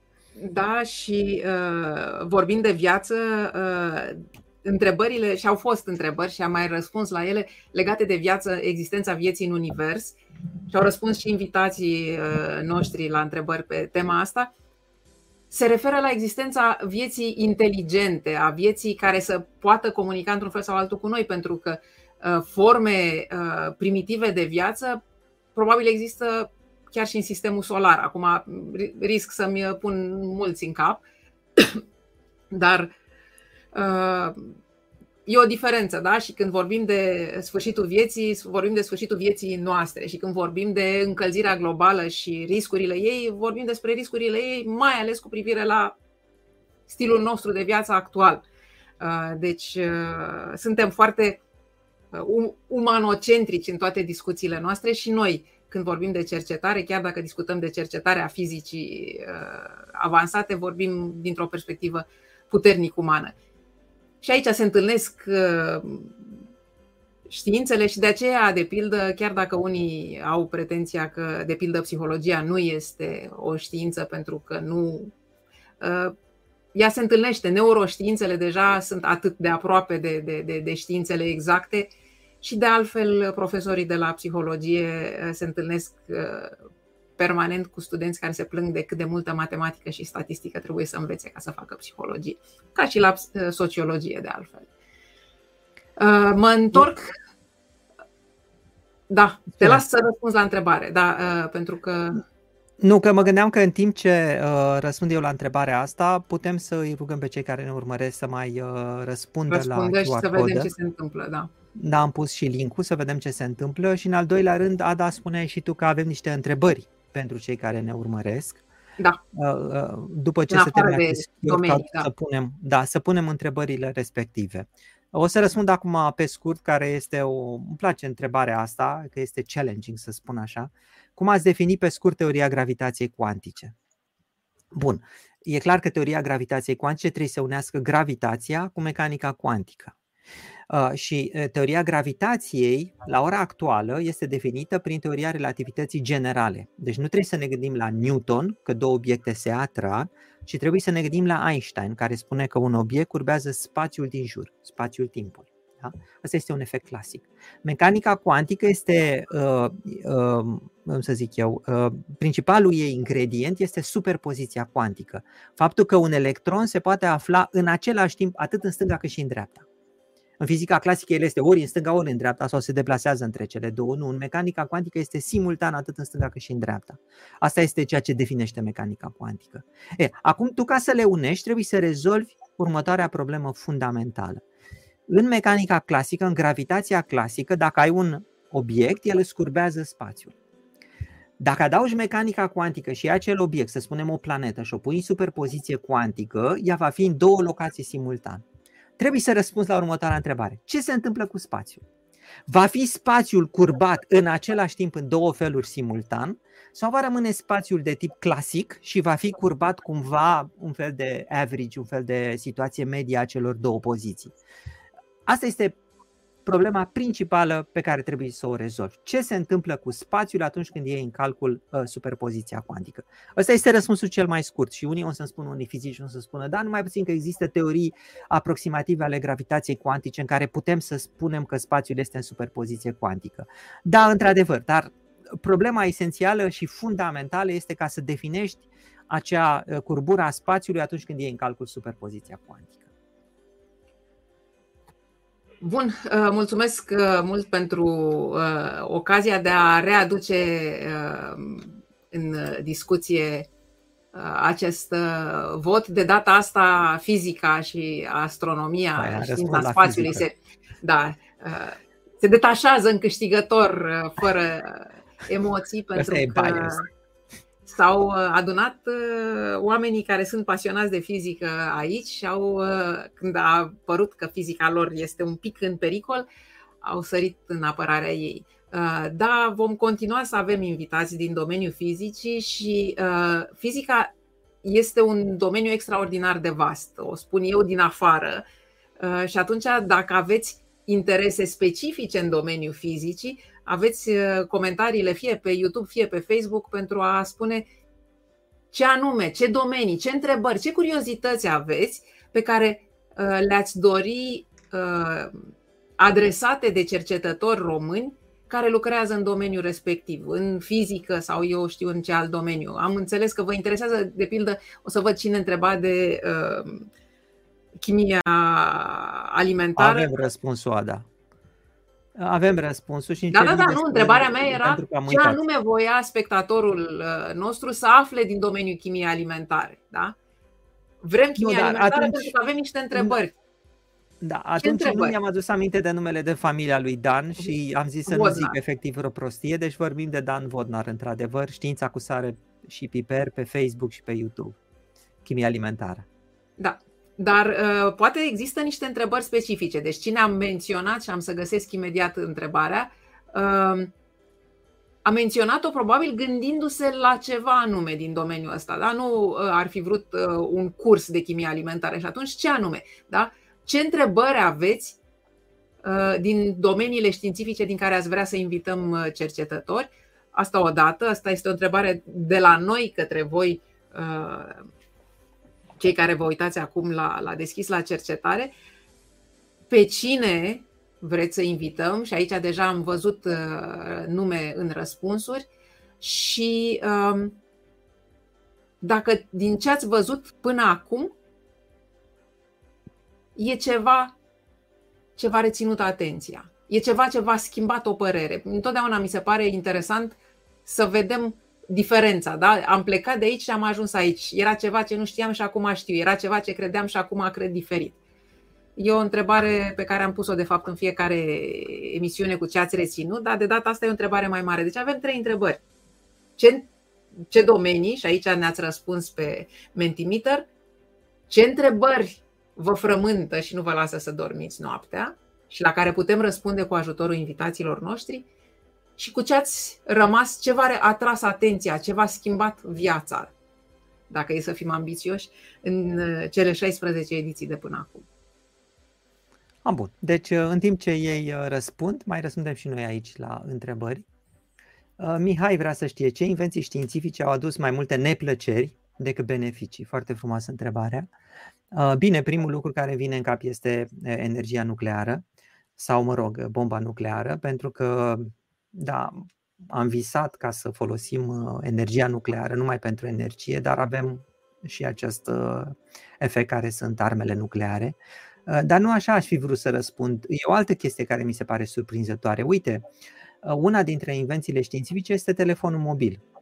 Uh, ăsta, smartphone. Și ai spune, băi nene, ăsta aduce numai și numai beneficii. E, totuși, ne aduce și neplăceri, pentru că adeseori noi nu suntem în stare să trăim fără el sau să trăim departe de el, să-l folosim doar din când în când. Stăm prea mult pe rețelele sociale și așa mai departe. Deci cu toate că la prima vedere, domne, smartphone-ul ăsta e o chestie care îmi folosește și mă bucur, mai văd și un video mai aici, nu știu ce și nu știu cum, uh, trebuie să ne adaptăm la el pentru că poate să devină neplăcut atunci când apuzăm de el. Și aici vorbim și de calculatoare, jocurile pe calculator, care la un moment dat devine problemă dacă se abuzează și așa mai departe. Uh, și asta mi se pare interesant, pentru că atunci când apar primele invenții, chiar nu știi multe dintre efectele neplăcute care pot să apară după aceea. Deci singurul lucru pe care trebuie să-l faci este să fii întotdeauna cu un ochi deschis uh, și să nu uiți lucrul esențial, că suntem o ființă biologică care nu putem să facem toate lucrurile și că avem o viață scurtă pe acest pământ și trebuie să avem grijă cum trăim. Uh, și uh, cred că nu cred că există o invenție atât de bună care să nu aibă și niște cârlige, niște reversuri ale medaliei care nu sunt bune. Uh, mai cred că există lucruri pe care le-am amânat sau le-am pus la sertar noi ca omenire, uh, exact în ideea în care n-am știut ce să facem cu ele sau poate ni s-au părut prea periculoase și care poate ar merita revizitate. Uh, dar întrebarea lui Mihai e foarte bine pusă, mai multe neplăceri decât beneficii. Cred că aș începe cu praful de pușcă, dar pe de altă parte, fără praful de pușcă n-am ajunge. N-ar exista civilizația actuală. Deci e foarte greu de, de evaluat și e o. Cred că e o problemă de opțiune și tot o problemă de opțiune e și următoarea întrebare. Există liber ah. arbitru sau determini 100%? Da, teoretic, Lidan tot vine cu întrebări din astea filozofice. Um, Uh, știi cum este, Dan? Uh, mie îmi place ca să definesc înainte lucrurile de a vorbi despre ele ca să fie clar. Asta am învățat la fizică. Uh, la fizică, de exemplu, când vorbesc despre energie, trebuie să știu ce unități are de măsură. De asta eu nu sunt foarte deschis de cei care vorbesc de energia cuantică, energia cosmică, energia pe care eu o simt. Da, ok, și eu simt energie atunci când mă simt bine. Uite, stau de vorba aici cu Ada, vă răspund vouă la întrebări, mă simt foarte bine, am energie, da? Uh, dar în fizică, când vorbesc despre energie, vreau să știu câți juli sunt, pentru că energia are o definiție clară de tot, uh, se măsoară în juli. Domnule, a, da, câți juli mi-ai dat acum? Adică dacă nu poți să spui că jule ai, nu vorbim despre energie în sensul fizic. Uh, și aici folosești două cuvinte care trebuie definite și mă refer doar la primul, uh, liber arbitru, da? Uh, ce vrei să spui prin liber arbitru? Definiția pe care cei mai mulți oameni o au în cap liber arbitru înseamnă ceva dincolo de materie. Ei au în cap teoria dualistică a lui Descartes. Ei, ei spun așa, domnule, este ceva care este dincolo de materie. Ăla este liberul arbitru, cel care ia decizia. Decizia respectivă nu este încrustată în acei atomi, particule elementare și așa mai departe. Nu, este luată dincolo de materie. Da? E, dacă acel liber arbitru există, nu știu, pentru că nu știu dacă teoria dualistică a lui Descartes uh, este adevărată sau nu. Eu am argumentat, de exemplu, că în cartea asta pe care am scris-o, care e diferența între o copii și un laptop, am argumentat în favoarea qualiei, în faptul că există ceva totuși dincolo de materie și aceasta este senzația de a simți, de a simți durerea, de a simți plăcerea. Deci am, am argumentat în această carte uh, în ceva care este dincolo de materie, ceea ce mă scoate din a fi un materialist. În, în sensul ăsta nu sunt un materialist și nu sunt un fizicalist. Dar nu pot să merg așa de departe sau nu știu încă dacă pot să merg așa de departe încât să cred sau să spun dacă există liber arbitru în acest sens al lui Descartes. Dar atenție, există mulți oameni care spun că chiar în, Uh, uh, în, în, în interiorul materiei există liber arbitru. Uh, deci chiar materialiști care spun, domnule, pentru mine există liber arbitru, dar tu cum definești acel liber arbitru? Păi eu definesc liberul arbitru în sensul ăsta. Creierul meu are niște procese materiale, neuronale, pardon, și acele procese neuronale, la un moment dat, au de ales între mai multe variante. Și aleg varianta A. Ei, acela este după mine liber arbitru în sensul ăsta ei consideră că există liber arbitru, dar nu este în sensul pe care l-am definit eu la început. În sensul care l-am uh, definit eu la început, nu cred că există răspuns. Deci răspunsul este că efectiv nu știm și că e bine să definim bine cuvintele ca să vedem uh, limitele în care discutăm și mai ales să ne cunoaștem limitele cunoașterii. Adică să spunem, băi, până aici știu, dar mai încolo nu știu. Și în situația asta sunt și eu acum să-ți răspund. Nu știu dacă există liber arbitru în sensul în care uh, vorbea Descartes de el. Și dacă e să îți dă un răspuns uh, mai puțin uh, serios, răspunsul e depinde. da, da, da, da, da, da. Uite, Ioan insistă, spiritul ăsta o fi un fel de stare a neuronilor. Dacă îl definești ca stare a neuronilor, el este uh, o chestie materială care poate să fie măsurată, poate să fie măsurată pe aparatele, să spunem, de fMRI, da? Functional Magnetic Resonance Imaging, uh, și este o chestie materială pur și simplu. Dacă ar fi așa, dar cei din teoria dualistă spun că nu este așa și că este cu totul dincolo de materie și atunci nu poate fi niciodată măsurat pe aparatele de rezonanță magnetică sau altceva.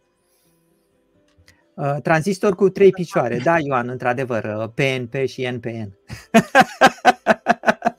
Tranzistor și mi-aduc aminte când eram atunci uh, elev în clasa 8 și băi, pe vremea respectivă, a, da, scuză, trebuie să zic asta îmi place foarte mult, mi-aduc aminte, când era pe vremea comunismului, nu aveam multe lucruri, nu aveam multe lucruri și era un singur magazin de jucării acolo, la mine, jos, în cartier. Uh, și la un moment dat ne-a trimis și nouă un aparat electronic acolo care puteai să faci lucruri. Uh, și aveai niște tranzistoare separate, NPN sau PNP. Măi, mi se părea că era de aur. Eu era atât de mare frumusețe că țineam în mână un tranzistor și puteam să lipești și cu tranzistorul ăla puteam să fac acum o mică electronică. A fost atât de mare bucuria, cu toate că, atenție, aveam atât de puține lucruri. Asta mi se pare fascinant, că un copil se bucură, chiar dacă are puține lucruri, de lucrurile pe care le are. Asta e foarte, foarte frumos. Da, uh, foarte frumos. Uh, Cristi, aș vrea să te întreb, pentru că eu am mărturisit despre mine că fac arte marțiale. Spune-ne și tu ceva neașteptat despre tine, că tot am uh, făcut bannerul ăla cu cum era dincolo Acum, de laborator. Ce faci dincolo de păi laborator? Eu, păi eu, în afară, eu dincolo de laborator fac popularizarea științei. Deci la mine este clar, efectiv. Deci n-am, chiar n-am ce să zic altceva. Bine, bineînțeles, sunt căsătorit, am trei copii, am viață de familie, uh, facem lucruri împreună, uh, dar în momentul când am timp liber îmi place să fac popularizarea științei și asta înseamnă să citesc, uh, să scriu texte pentru videouri pe YouTube, pentru videouri care apar pe Facebook și așa mai departe. Asta este practic marele meu hobby de dincolo de laborator. Iar altfel, atunci când nu fac popularizarea științei, ce să zic, mă prind cu bicicleta, dacă scot telescopul afară, tot popularizarea științei se numește că fac. mă duc la sala de gimnastică când pot, că na, și asta e bine să ai grijă de sănătatea ta. Lumea, lumea întreabă, poate nu direct pe tine, dar se întreabă în jurul tău cum găsești timp și energie să le faci pe toate, să-ți faci A, canal de am YouTube. Am un mare să... secret. Am un mare secret. Îl spun tuturor. Marele meu secret e în felul următor. Copiii mei sunt mari. Doi copii la facultate și unul la liceu. Deci eu am început această popularizare a științei după ce am scris fizica povestită, da? Acum mai puțin de 10 ani. Pentru că înainte, atunci când am scris fizica povestită, copiii mei erau mici, da. Și știi cum e că ai tu doi copii. Adică du copilul în stânga, du în dreapta, fă chestia aia, fă chestia aia, ajungi seara ești obosit. Fizica povestită am scris-o nopțile, adică mi-a luat 10 ani de zile ca să scriu cartea asta și îmi făcusem programul, niciodată nu scriam în timpul zilei, niciodată nu scriam în weekend, dar niciodată n-am lucrat în weekend sau în timpul zilei. Dar în momentul când mergeam la culcare aveam trei variante. Fie o scriam de la 9 la 12, deci de la 9 se culcau copiii la 12, până la 12 scriam, fie o scriam, mă trezeam la 12 și lucram până la 3 și după aia mă culcam, fie varianta cea mai sănătoasă dintre toate și pe asta o recomand tuturor în general, este că mă sculam la 5 dimineața și lucram de la 5 până la 8 și după aia mă luam pus chestiile mele de serviciu. Dar bineînțeles, mă culcam la 9 ca să mă trezesc la 5 dimineața, mă culcam la 9. Asta a fost maniera cea mai sănătoasă dintre toate. Și așa am reușit să fac, dar atunci nu făceam ce fac acum. Deci n-am decât un singur secret. Atunci când copiii sunt mari, dragi prieteni, aveți foarte mult timp liber. Puteți să-l petreceți uitându-vă la televizor. Sau puteți să-l petreceți în ce fel vreți voi. Aveți mult timp liber. Yes! Foarte, foarte frumos spus și foarte adevărat. Uh, e vorba despre ce prioritizezi, despre cum pentru tine asta e important și pentru și dincolo, da, e jobul, e familia, după care e, nu televizor, nu seriale, nu uh, beri cu prietenii. Da, păi da, la seriale am interzis. Deci nu, la seriale pe Netflix la mine e interzis, nu mă uit la niciunul, pentru că dacă mi s-a întâmplat asta. M-am uitat la primul episod, a trebuit să mă uit la toate, că n-am putut să rezist. și am interzis la seriale pe Netflix. A, un film îl mai văd din când în când, dar seriale nu. Așa e. Așa e. Cred că e momentul, mai luăm întrebări, dar aș vrea să ne spună, încă o dată subliniez, nume de oameni pe care ar vrea să-i vadă în discuție despre cercetările lor. Da? Deci noi încercăm de câte ori invităm cercetători aici să stăm de vorbă cu ei înainte și să le spunem, nu este o emisiune de educație. Nu veniți aici să le arătați oamenilor ce au înțeles greșit despre domeniul vostru de expertiză. Veniți aici să povestiți ce ați cercetat voi, ce ați găsit voi cu mintea și cu mâna voastră uh, făcând cercetare. Și atunci gândiți-vă pe cine l-ați văzut, pe cine cunoașteți, pe cine l-ați citit, de cine ați auzit, pe care ați vrea să-l vedeți vorbind despre cercetarea lui aici. E o ocazie uh, extraordinară să ne aduceți în atenție oameni pe care poate nu știm. Și am văzut uh, o mulțime de, de, de recomandări um, valide și câteva recomandări care nu știu dacă sunt glumețe sau poate sunt ale unor oameni care uh, nu ne-au înțeles exact.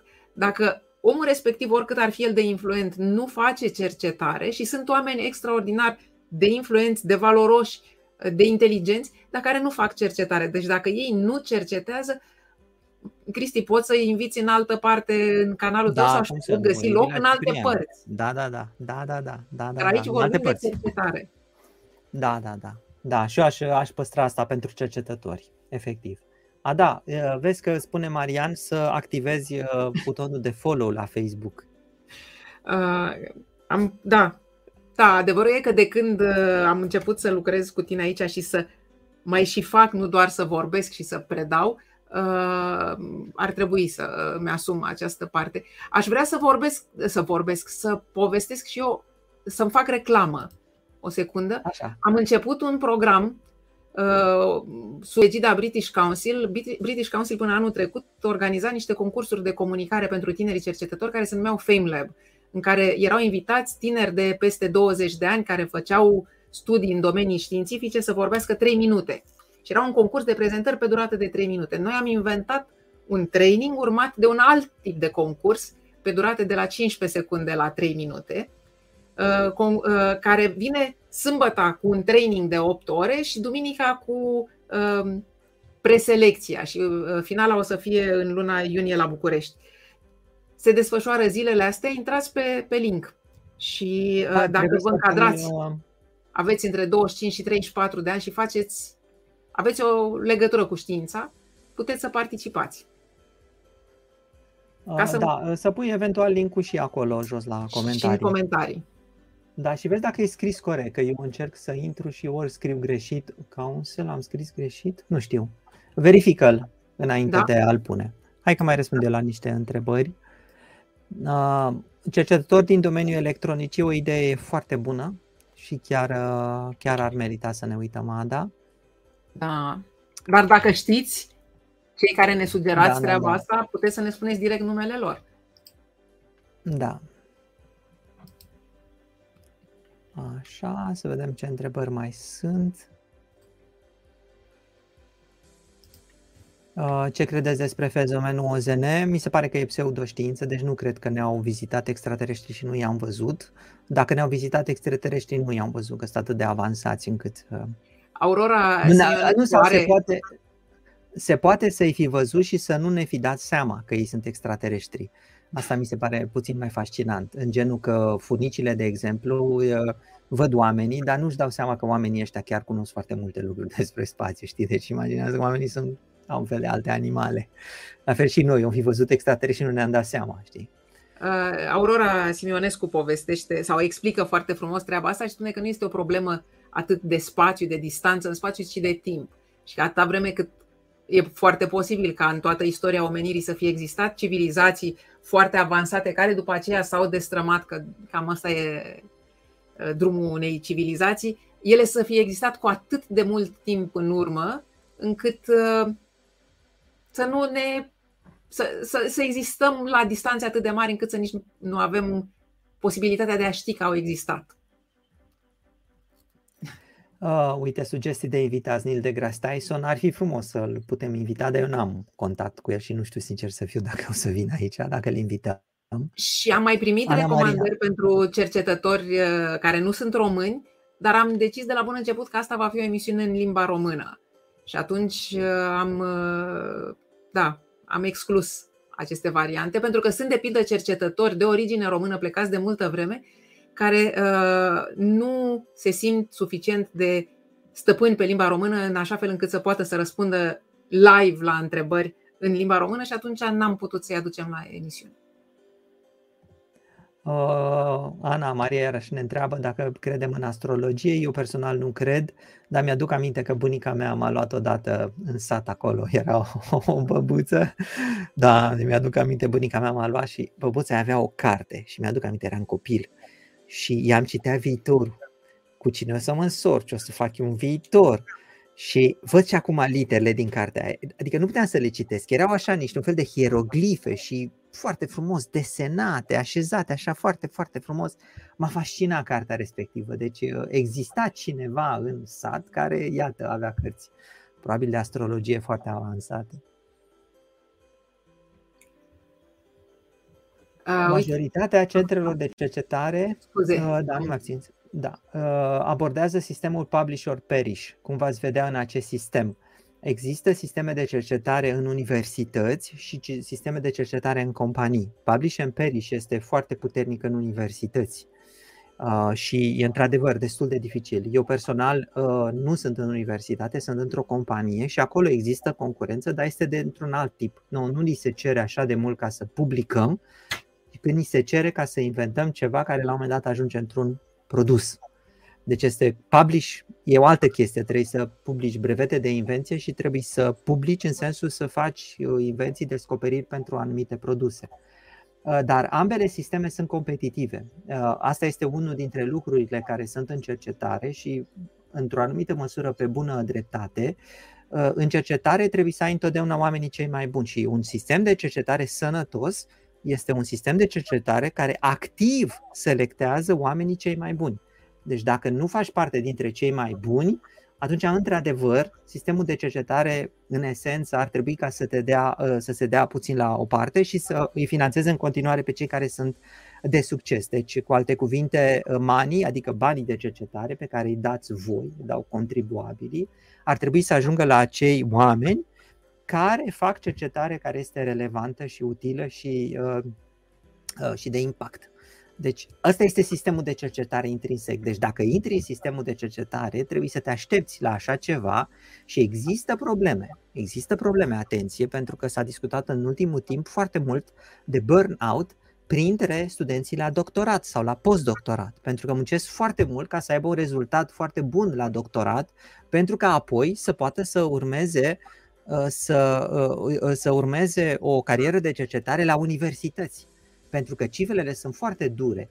Uh, dacă nu mă înșel, dacă nu mă înșel, uh, era ceva de genul că dacă ai terminat un doctorat într-un anume domeniu, uh, ai o șansă de aproape 5% ca să sfârșești ca fiind profesor universitar acceptat pe viață în acel domeniu, la universitate. Restul de 95%, dacă mi-aduc în bine aminte, sfârșesc în alte direcții. Adică ei ajung fie profesor asociați pentru un puțin timp, fie postdoctorat pentru puțin timp, fie sfârșesc în uh, cercetare privată, fie sfârșesc în afara cercetării. Uh, deci, uh, deci există o competiție foarte, foarte dură. Bine, am zis o chestie acum, dar să nu se înțeleagă că există o diferență între cercetarea din universități și cercetarea din, din companii. Asta ține și, o, și, ține și de cum vrei tu să faci cercetarea. Dacă vrei să faci cercetare care este relevantă și care să meargă direct să fie mai aplicativă, atunci este recomandat să faci cercetare în cadrul unor companii, bineînțeles dacă ai acele uh, posibilități. Și aș mai spune și că uh, a face cercetare este deosebit de interesant și foarte valoros, că așa progresează omenirea uh, și cei care preferă explicații pseudoștiințifice, până la urmă folosesc telefoane celulare care funcționează numai pe baze științifice și așa mai departe. Asta nu înseamnă că cei care uh, au făcut o facultate și nu au rămas să facă cercetare nu au o contribuție importantă socială și economică. Uh, începând de la cei care se fac profesori, care se fac profesori de la școli, la licee și așa mai departe, și terminând cu cei care inclusiv trec printr-un domeniu științific și decid să-l schimbe cu altul. Uh, cercetarea este doar un domeniu despre care vorbim noi aici. Dar asta nu înseamnă că el este singurul și că cine a trecut printr-o facultate și nu a ajuns cercetător a eșuat într-un fel. Simt nevoie să spun asta foarte clar pentru că uh, un sistem foarte competitiv poate deveni ușor și foarte toxic și foarte ne, uh, prietenos cu cei care fac parte din el, nesănătos da. pentru cei care Da, exact, exact. Și asta este, se vorbește foarte mult în ultimul timp de treaba asta. În timp, dacă există viață sub uh, Europa, în, mă rog, în oceanul de pe Europa, dacă sunt speranțe, eu am speranțe că da. Deci chiar sunt unul dintre cei care sper că așa se întâmplă. Bineînțeles, vorbim de viață primitivă. Pentru că dacă ar exista viață primitivă într-un alt loc de pe pământ, asta ar însemna totuși că șansele să apară viața sunt mai, uh, mai mari. Uh, referitor la recomandări, uite, uh, una interesantă, cercetători în drept, juriști, magicienii zilelor noastre, foarte interesant, nu știu ce înseamnă asta, știu de pildă însă că un cercetător în drept american este unul dintre uh, Uh, cercetători în domeniul comunicării științei, uh, cei mai interesanți, Dan Cahan îl cheamă, el are o teorie a cogniției culturale care spune că uh, lucrurile pe care le credem n-au nicio legătură cu lucrurile pe care le înțelegem și a făcut niște studii care arată că de pildă între cei care cred și nu cred teoria evoluției, da? admițând că pot să crezi sau da? între cei care cred și nu cred teoria evoluției și cei care o înțeleg și nu o înțeleg, nu există o congruență exactă. Adică sunt oameni care nu cred teoria evoluției și pot să o explice, și sunt oameni care sunt convinși că este perfect uh, uh, corectă și care nu înțeleg despre ce e vorba. Și că deci atitudinea noastră față de știință vine mai curând din convingerile culturale, din cu cine ne identificăm, cine ne sunt prieteni. Și omul care a ajuns la această idee este un uh, jurist uh, american, profesor de drept la Harvard. Da. Ada, a trecut o oră și jumătate. Oh, uh. Da, ne-am luat cu... ne-am luat cu vorba. Ne-am luat cu vorba. Da. Avem încă un concurs, ca de obicei. Avem de la editura Humanitas, care îi suntem recunoscători, câte două cărți și de data aceasta mai avem o carte. Este vorba tot despre o biografie a unui om de știință deosebit de valoros și pe care o oferim Uh, după obiceiul nostru, cartea se numește Omul Cuantic, e scrisă de Lawrence Krauss și este vorba despre biografia lui Richard Feynman. Um, cartea asta o puteți câștiga în momentul în care ne scrieți cu ce ați rămas din discuția de azi, cu ce ați rămas din această întâlnire cu noi, ceva interesant, ceva ce veți povesti mâine colegilor sau prietenilor sau ceva care uh, ambiția mea uh, absolut nejustificată de altfel, ceva ce va schimba viața. dacă se poate. Am pornit uh, cronometru, aveți 5 minute, timp în care noi mai răspundem uh, la câteva întrebări. O să trec ada prin întrebările care au fost puse înainte uh, și le răspundem așa repede, pe scurt. Geo, știind că Terra în mișcarea prin univers trece mereu prin același loc. Oh, oh, oh, atenție, atenție, că nu trece prin același loc. Ar fi posibil ca un observator contemporan de pe Pământ să se uite și să poată vedea un moment din istoria Pământului Uh, nu, uh, nu, nu. În primul rând că nu trece prin același loc, pentru că Pământul se învârte în jurul Soarelui cu 20, 30 de km pe secundă, dar Soarele în același timp uh, se deplasează cu, dacă nu mă înșel, 200 de km pe secundă. Din cauza asta, mișcarea reală a Pământului în jurul Soarelui nu este un cerc, ci este mai degrabă un, o, nu cum îi spune mai la mici, spiralată, o spirală. Pentru că dacă Soarele se mișcă în direcția asta și Pământul se învârte așa, atunci este aproximativ o spirală. Deci uh, uh, Terra, în mișcarea prin univers, nu trece prin același loc. Uh, și nu, nu poți să te folosești. Dacă ai vrea ca să te uiți la istoria ta, tu trebuie să mergi cu o viteză mai mare decât viteza luminii, în așa fel încât, după ce ai depășit viteza luminii, să te uiți înapoi și să prinzi lumina care a plecat înainte ca să pleci. Și în felul ăsta poți ca să poți să-ți vezi trecutul. Dar nu poți să depășești viteza luminii și nu poți să faci lucrul ăsta. Singurul lucru care poți să-l faci este să te rogi de niște extraterestri uh, care aveau niște teleskoape foarte puternice și care te urmăreau da? și care au înregistrat ce făceai tu acum 3000 de ani. Te duci la ei și zici, dă-i filmul ăla înapoi. Când filmați voi pământul ăla, zine și nouă, ce era, domnule, pe pământ, că noi n-am filmat? Uite, am o, am o întrebare interesantă, numai o secundă. Pune din nou, scuze, ah, da. Okay. Da, da. Nu, pune tu pe cealaltă. Răspunde, răspunde la asta. A, da, da. Numărul atomilor din galaxia noastră este par sau impar? Rog seriozitate. Ar trebui să răspund cu o glumă. Da, cum erau uh, mesajele pe Mirc cu ASL. Da, da, da. Uite, eu îți răspund dacă numărul atomilor din galaxia noastră este par sau impar, dacă tu poți să-mi răspunzi dacă numărul atomilor din acest pahar de apă mult mai mic este par sau impar. Iar eu am o întrebare personală și anume de, de ce? Adică ne ajută, e, de ce vrei să știi? Ce anume ți-a generat curiozitatea asta? Că mi se pare o curiozitate interesantă, dacă poți să ne scrii. Întrebarea pe care o găsisem eu era, după părerea ta, Cristi, care e ramura științei sau fizicii cu cel mai mare potențial de îmbunătățire a vieții oamenilor? O, e o întrebare periculoasă. E o întrebare periculoasă, pentru că dacă spui electricitatea, Bă, dăm banii la cercetare numai la electricitate. Uităm de alte domenii, știi? Sau spune numai medicina. Da, medicina într-adevăr are potențial de a îmbunătăți viața oamenilor și atunci nu mai dăm banii la electronică. Dar dacă nu faci cercetare la electronică, nu ai aparate medicale foarte bune care să-i ajute pe oameni. Și dacă vrei să ai cercetare foarte bună în electronică, trebuie să ai cercetare foarte bună în fizică pentru că fizica materialelor e cea care face uh, posibil electronica. Și ca să ai cercetare foarte bună în fizica materialelor, ai nevoie de să bagi bani în cercetarea de la fizica fundamentală. Pentru că trebuie să știi care sunt ecuațiile unui electron, ca după aceea să vezi ce se întâmplă cu materiale, ca după aceea să faci electronica, după aceea să faci aparatele medicale. Deci, întrebarea este foarte periculoasă și să nu rogi, să nu cumva să faci greșeala să întrebi chestia asta un politician.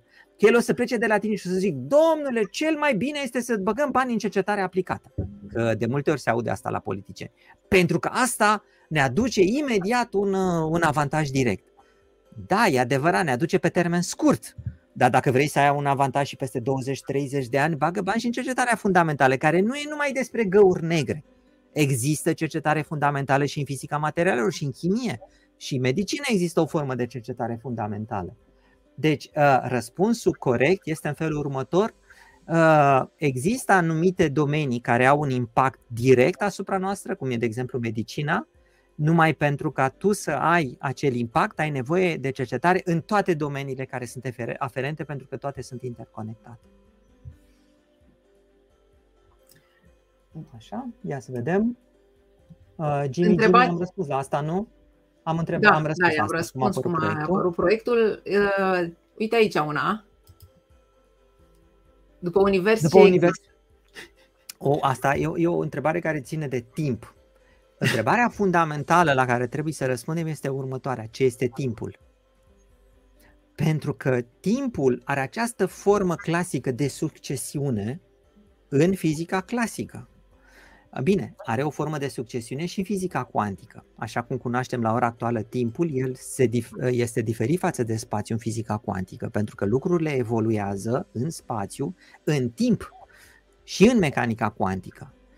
Uh, numai că în mecanica cuantică lucrurile încep să fie așa mai, uh, mai ciudate, ca să spun așa. Și avem, mă rog, diferite experimente care scot în evidență anumite paradoxuri. Uh, deci, ce vreau eu să spun este în felul următor. Timpul, așa cum îl cunoaștem de evoluție dinainte înapoi, este un rezultat al legilor fizicii, ale universului în care trăim. Și acest univers are această proprietate de timp și noi simțim acest timp din trecut în viitor. Se poate însă ca atunci când descoperim universul și toate legile lui ascunse, să aflăm de fapt că timpul e cu totul altceva decât ceea ce credem noi. Și această întrebare, după univers ce există, să nu mai aibă sens. În așa fel încât, de exemplu, mulți explică și spun așa că ne putem întreba de ce a fost înainte de univers. Și îi spun așa, întrebarea asta nu are sens, tot așa cum nu are sens să te întrebi ce este mai la sud de polul sud. Și la fel nu are sens să te întrebi ce este mai la nord de polul nord. Și atunci ar putea să nu aibă această sens după univers ce există, pentru că timpul face parte din acest univers. Și după univers este altceva care, mă rog, e altceva decât universul, nu știu dacă mai e timp atunci. Bun, uh, între timp s-a scurs, s-au scurs de mult uh, cele 5 minute în care preluam uh, răspunsuri. Sunt foarte mulți cei care ne-au răspuns și care au mai câștigat și atunci au căzut răspunsurile, că am zis să nu dăm mai des deodată la trei luni aceleiași persoane. Așa că, în mod, dacă vrei, ironic, să zicem, o caut acum. Aceasta este câștigătoarea. Uh, Dorian Stamati spune, nu am știut de iarna atomică a lui CTP, recunosc. Um, Dorian, uh, ne poți scrie la deschis la cercetare, da? Și uh, vei putea intra în posesia cărții despre viața, despre viața științifică a lui Richard Feynman. Um, la final, cred că ar trebui să spunem și noi, mă gândesc, nu? Um, niște idei de luat acasă, Cristi. Cu ce am rămas din discuția de astăzi? Păi, uh, N-aș putea să spun, pentru că eu mai mult am răspuns la întrebări decât am ascultat pe cineva care vorbește ceva inteligent. Adică dacă aveam un invitat, uh, întotdeauna rămân cu ceva. Uh, dar în cazul de față am răspuns amândoi la, la întrebări. Uh, poate cu surpriza că la început cei care urmăresc acest canal nu sunt interesați 100% de fizică, deși dacă poate mai verificăm o dată multimeterul ăla, Uh, după aceea, totuși, fizica avea un câștig mult mai mare. Dar, per total, tu ai avut dreptate. Științele soft sunt uh, la, cam la același nivel cu științele hard, adică matematică, fizică. Uh. Da, am să mai arăt odată ultima versiune în care în continuare totuși fizica e la distanță mare, urmată de științele vieții și medicină, care abia um, acum se... De științe și vieții 15 și dacă luăm matematica și cu fizica 24 și ingineria 8. Da, într-adevăr. Deci e un factor de 2 acolo. Adică oamenii da, da, da. de două ori mai multe științe exacte decât uh, științe complexe ale vieții, medicină. Uh, eu trebuie să mai mărturisesc ceva, știind că în rândul celor care te urmăresc sunt uh, atât de mult mai mulți bărbați, uh, aproape 90% din fanii tăi sunt bărbați, m-am așteptat ca aici să fie un mediu în care să fiu mult mai stingheră, să fiu pusă de întrebările celor care comentează, să fiu pusă în situații dificile. Mi s-a întâmplat rar, e adevărat că și aici poate ar trebui să explicăm ceva. Sunt discuții care se poartă în comentarii pe care uneori, uh, când avem un pic mai mult timp, când mai e un invitat și putem să ne împărțim rolurile, le mai blocăm, le mai ascundem pentru că de multe ori mută atenția multor oameni de la ce spune invitatul la un dialog care se poartă în paralel și atunci le mai ascundem. Dar uh, recunosc că mă bucur foarte tare că ai adunat în jurul tău o comunitate care, deși este atât de preponderent masculină atât de tare interesată de uh, fizică și de științe exacte, uh, uite că lasă loc și uite, sunt fete care uh, vin și se uită și vin și comentează și într-adevăr n-am uh, simțit uh, atmosfera toxică care uneori se, uh, se, se, se creează atunci când sunt foarte mulți uh, bărbați cu interese comune la oaltă. Și mă bucur foarte tare și vă mulțumesc celor care ne uh, Uh, tratați uh, egal, ca și cum am fi toți la fel. Da, așa e. Am să uh, ascund asta. Um, vom, vom continua, vom prelua din ceea ce ne-ați scris recomandările, îi vom căuta pe cei care chiar sunt cercetători. Dacă cumva cei ale căror nume le-ați pomenit nu sunt cercetători, să nu vă mirați dacă nu îi veți vedea în emisiuni și dacă aveți sugestii, puteți să ne scrieți în continuare la deschis la cercetare. Bine, uh, cam asta a fost. Ai remarcat muzica de pe fond? Nu, n-am auzit-o, dar e adevărat că poate că uh, nici nu aud foarte bine. Da, uite, în ultimul moment, dacă e ok cu muzica de pe fond, uite, trebuia să intre pe oameni, da, rămâne pentru data viitoare. No, bine atunci. Păi, uh, Gerasim, uh, o să vedem dacă mai uh, stăm amândoi pe viitor. Probabil că o să mai facem. Uh, data viitoare nu știm încă uh, dacă o să facem sau dacă o să facem cine o să fie invitat.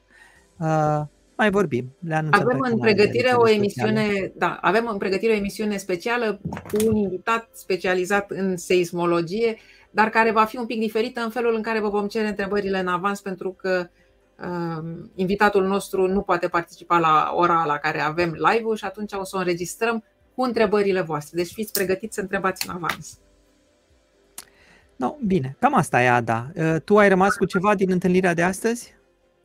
Am rămas, cum spuneam, cu sentimentul de recunoștință pentru cei care ne urmăresc, își alocă atenție și timp ă, pentru subiecte care ne pasionează și pe noi și pe ei și pentru care le mulțumesc o dată în plus.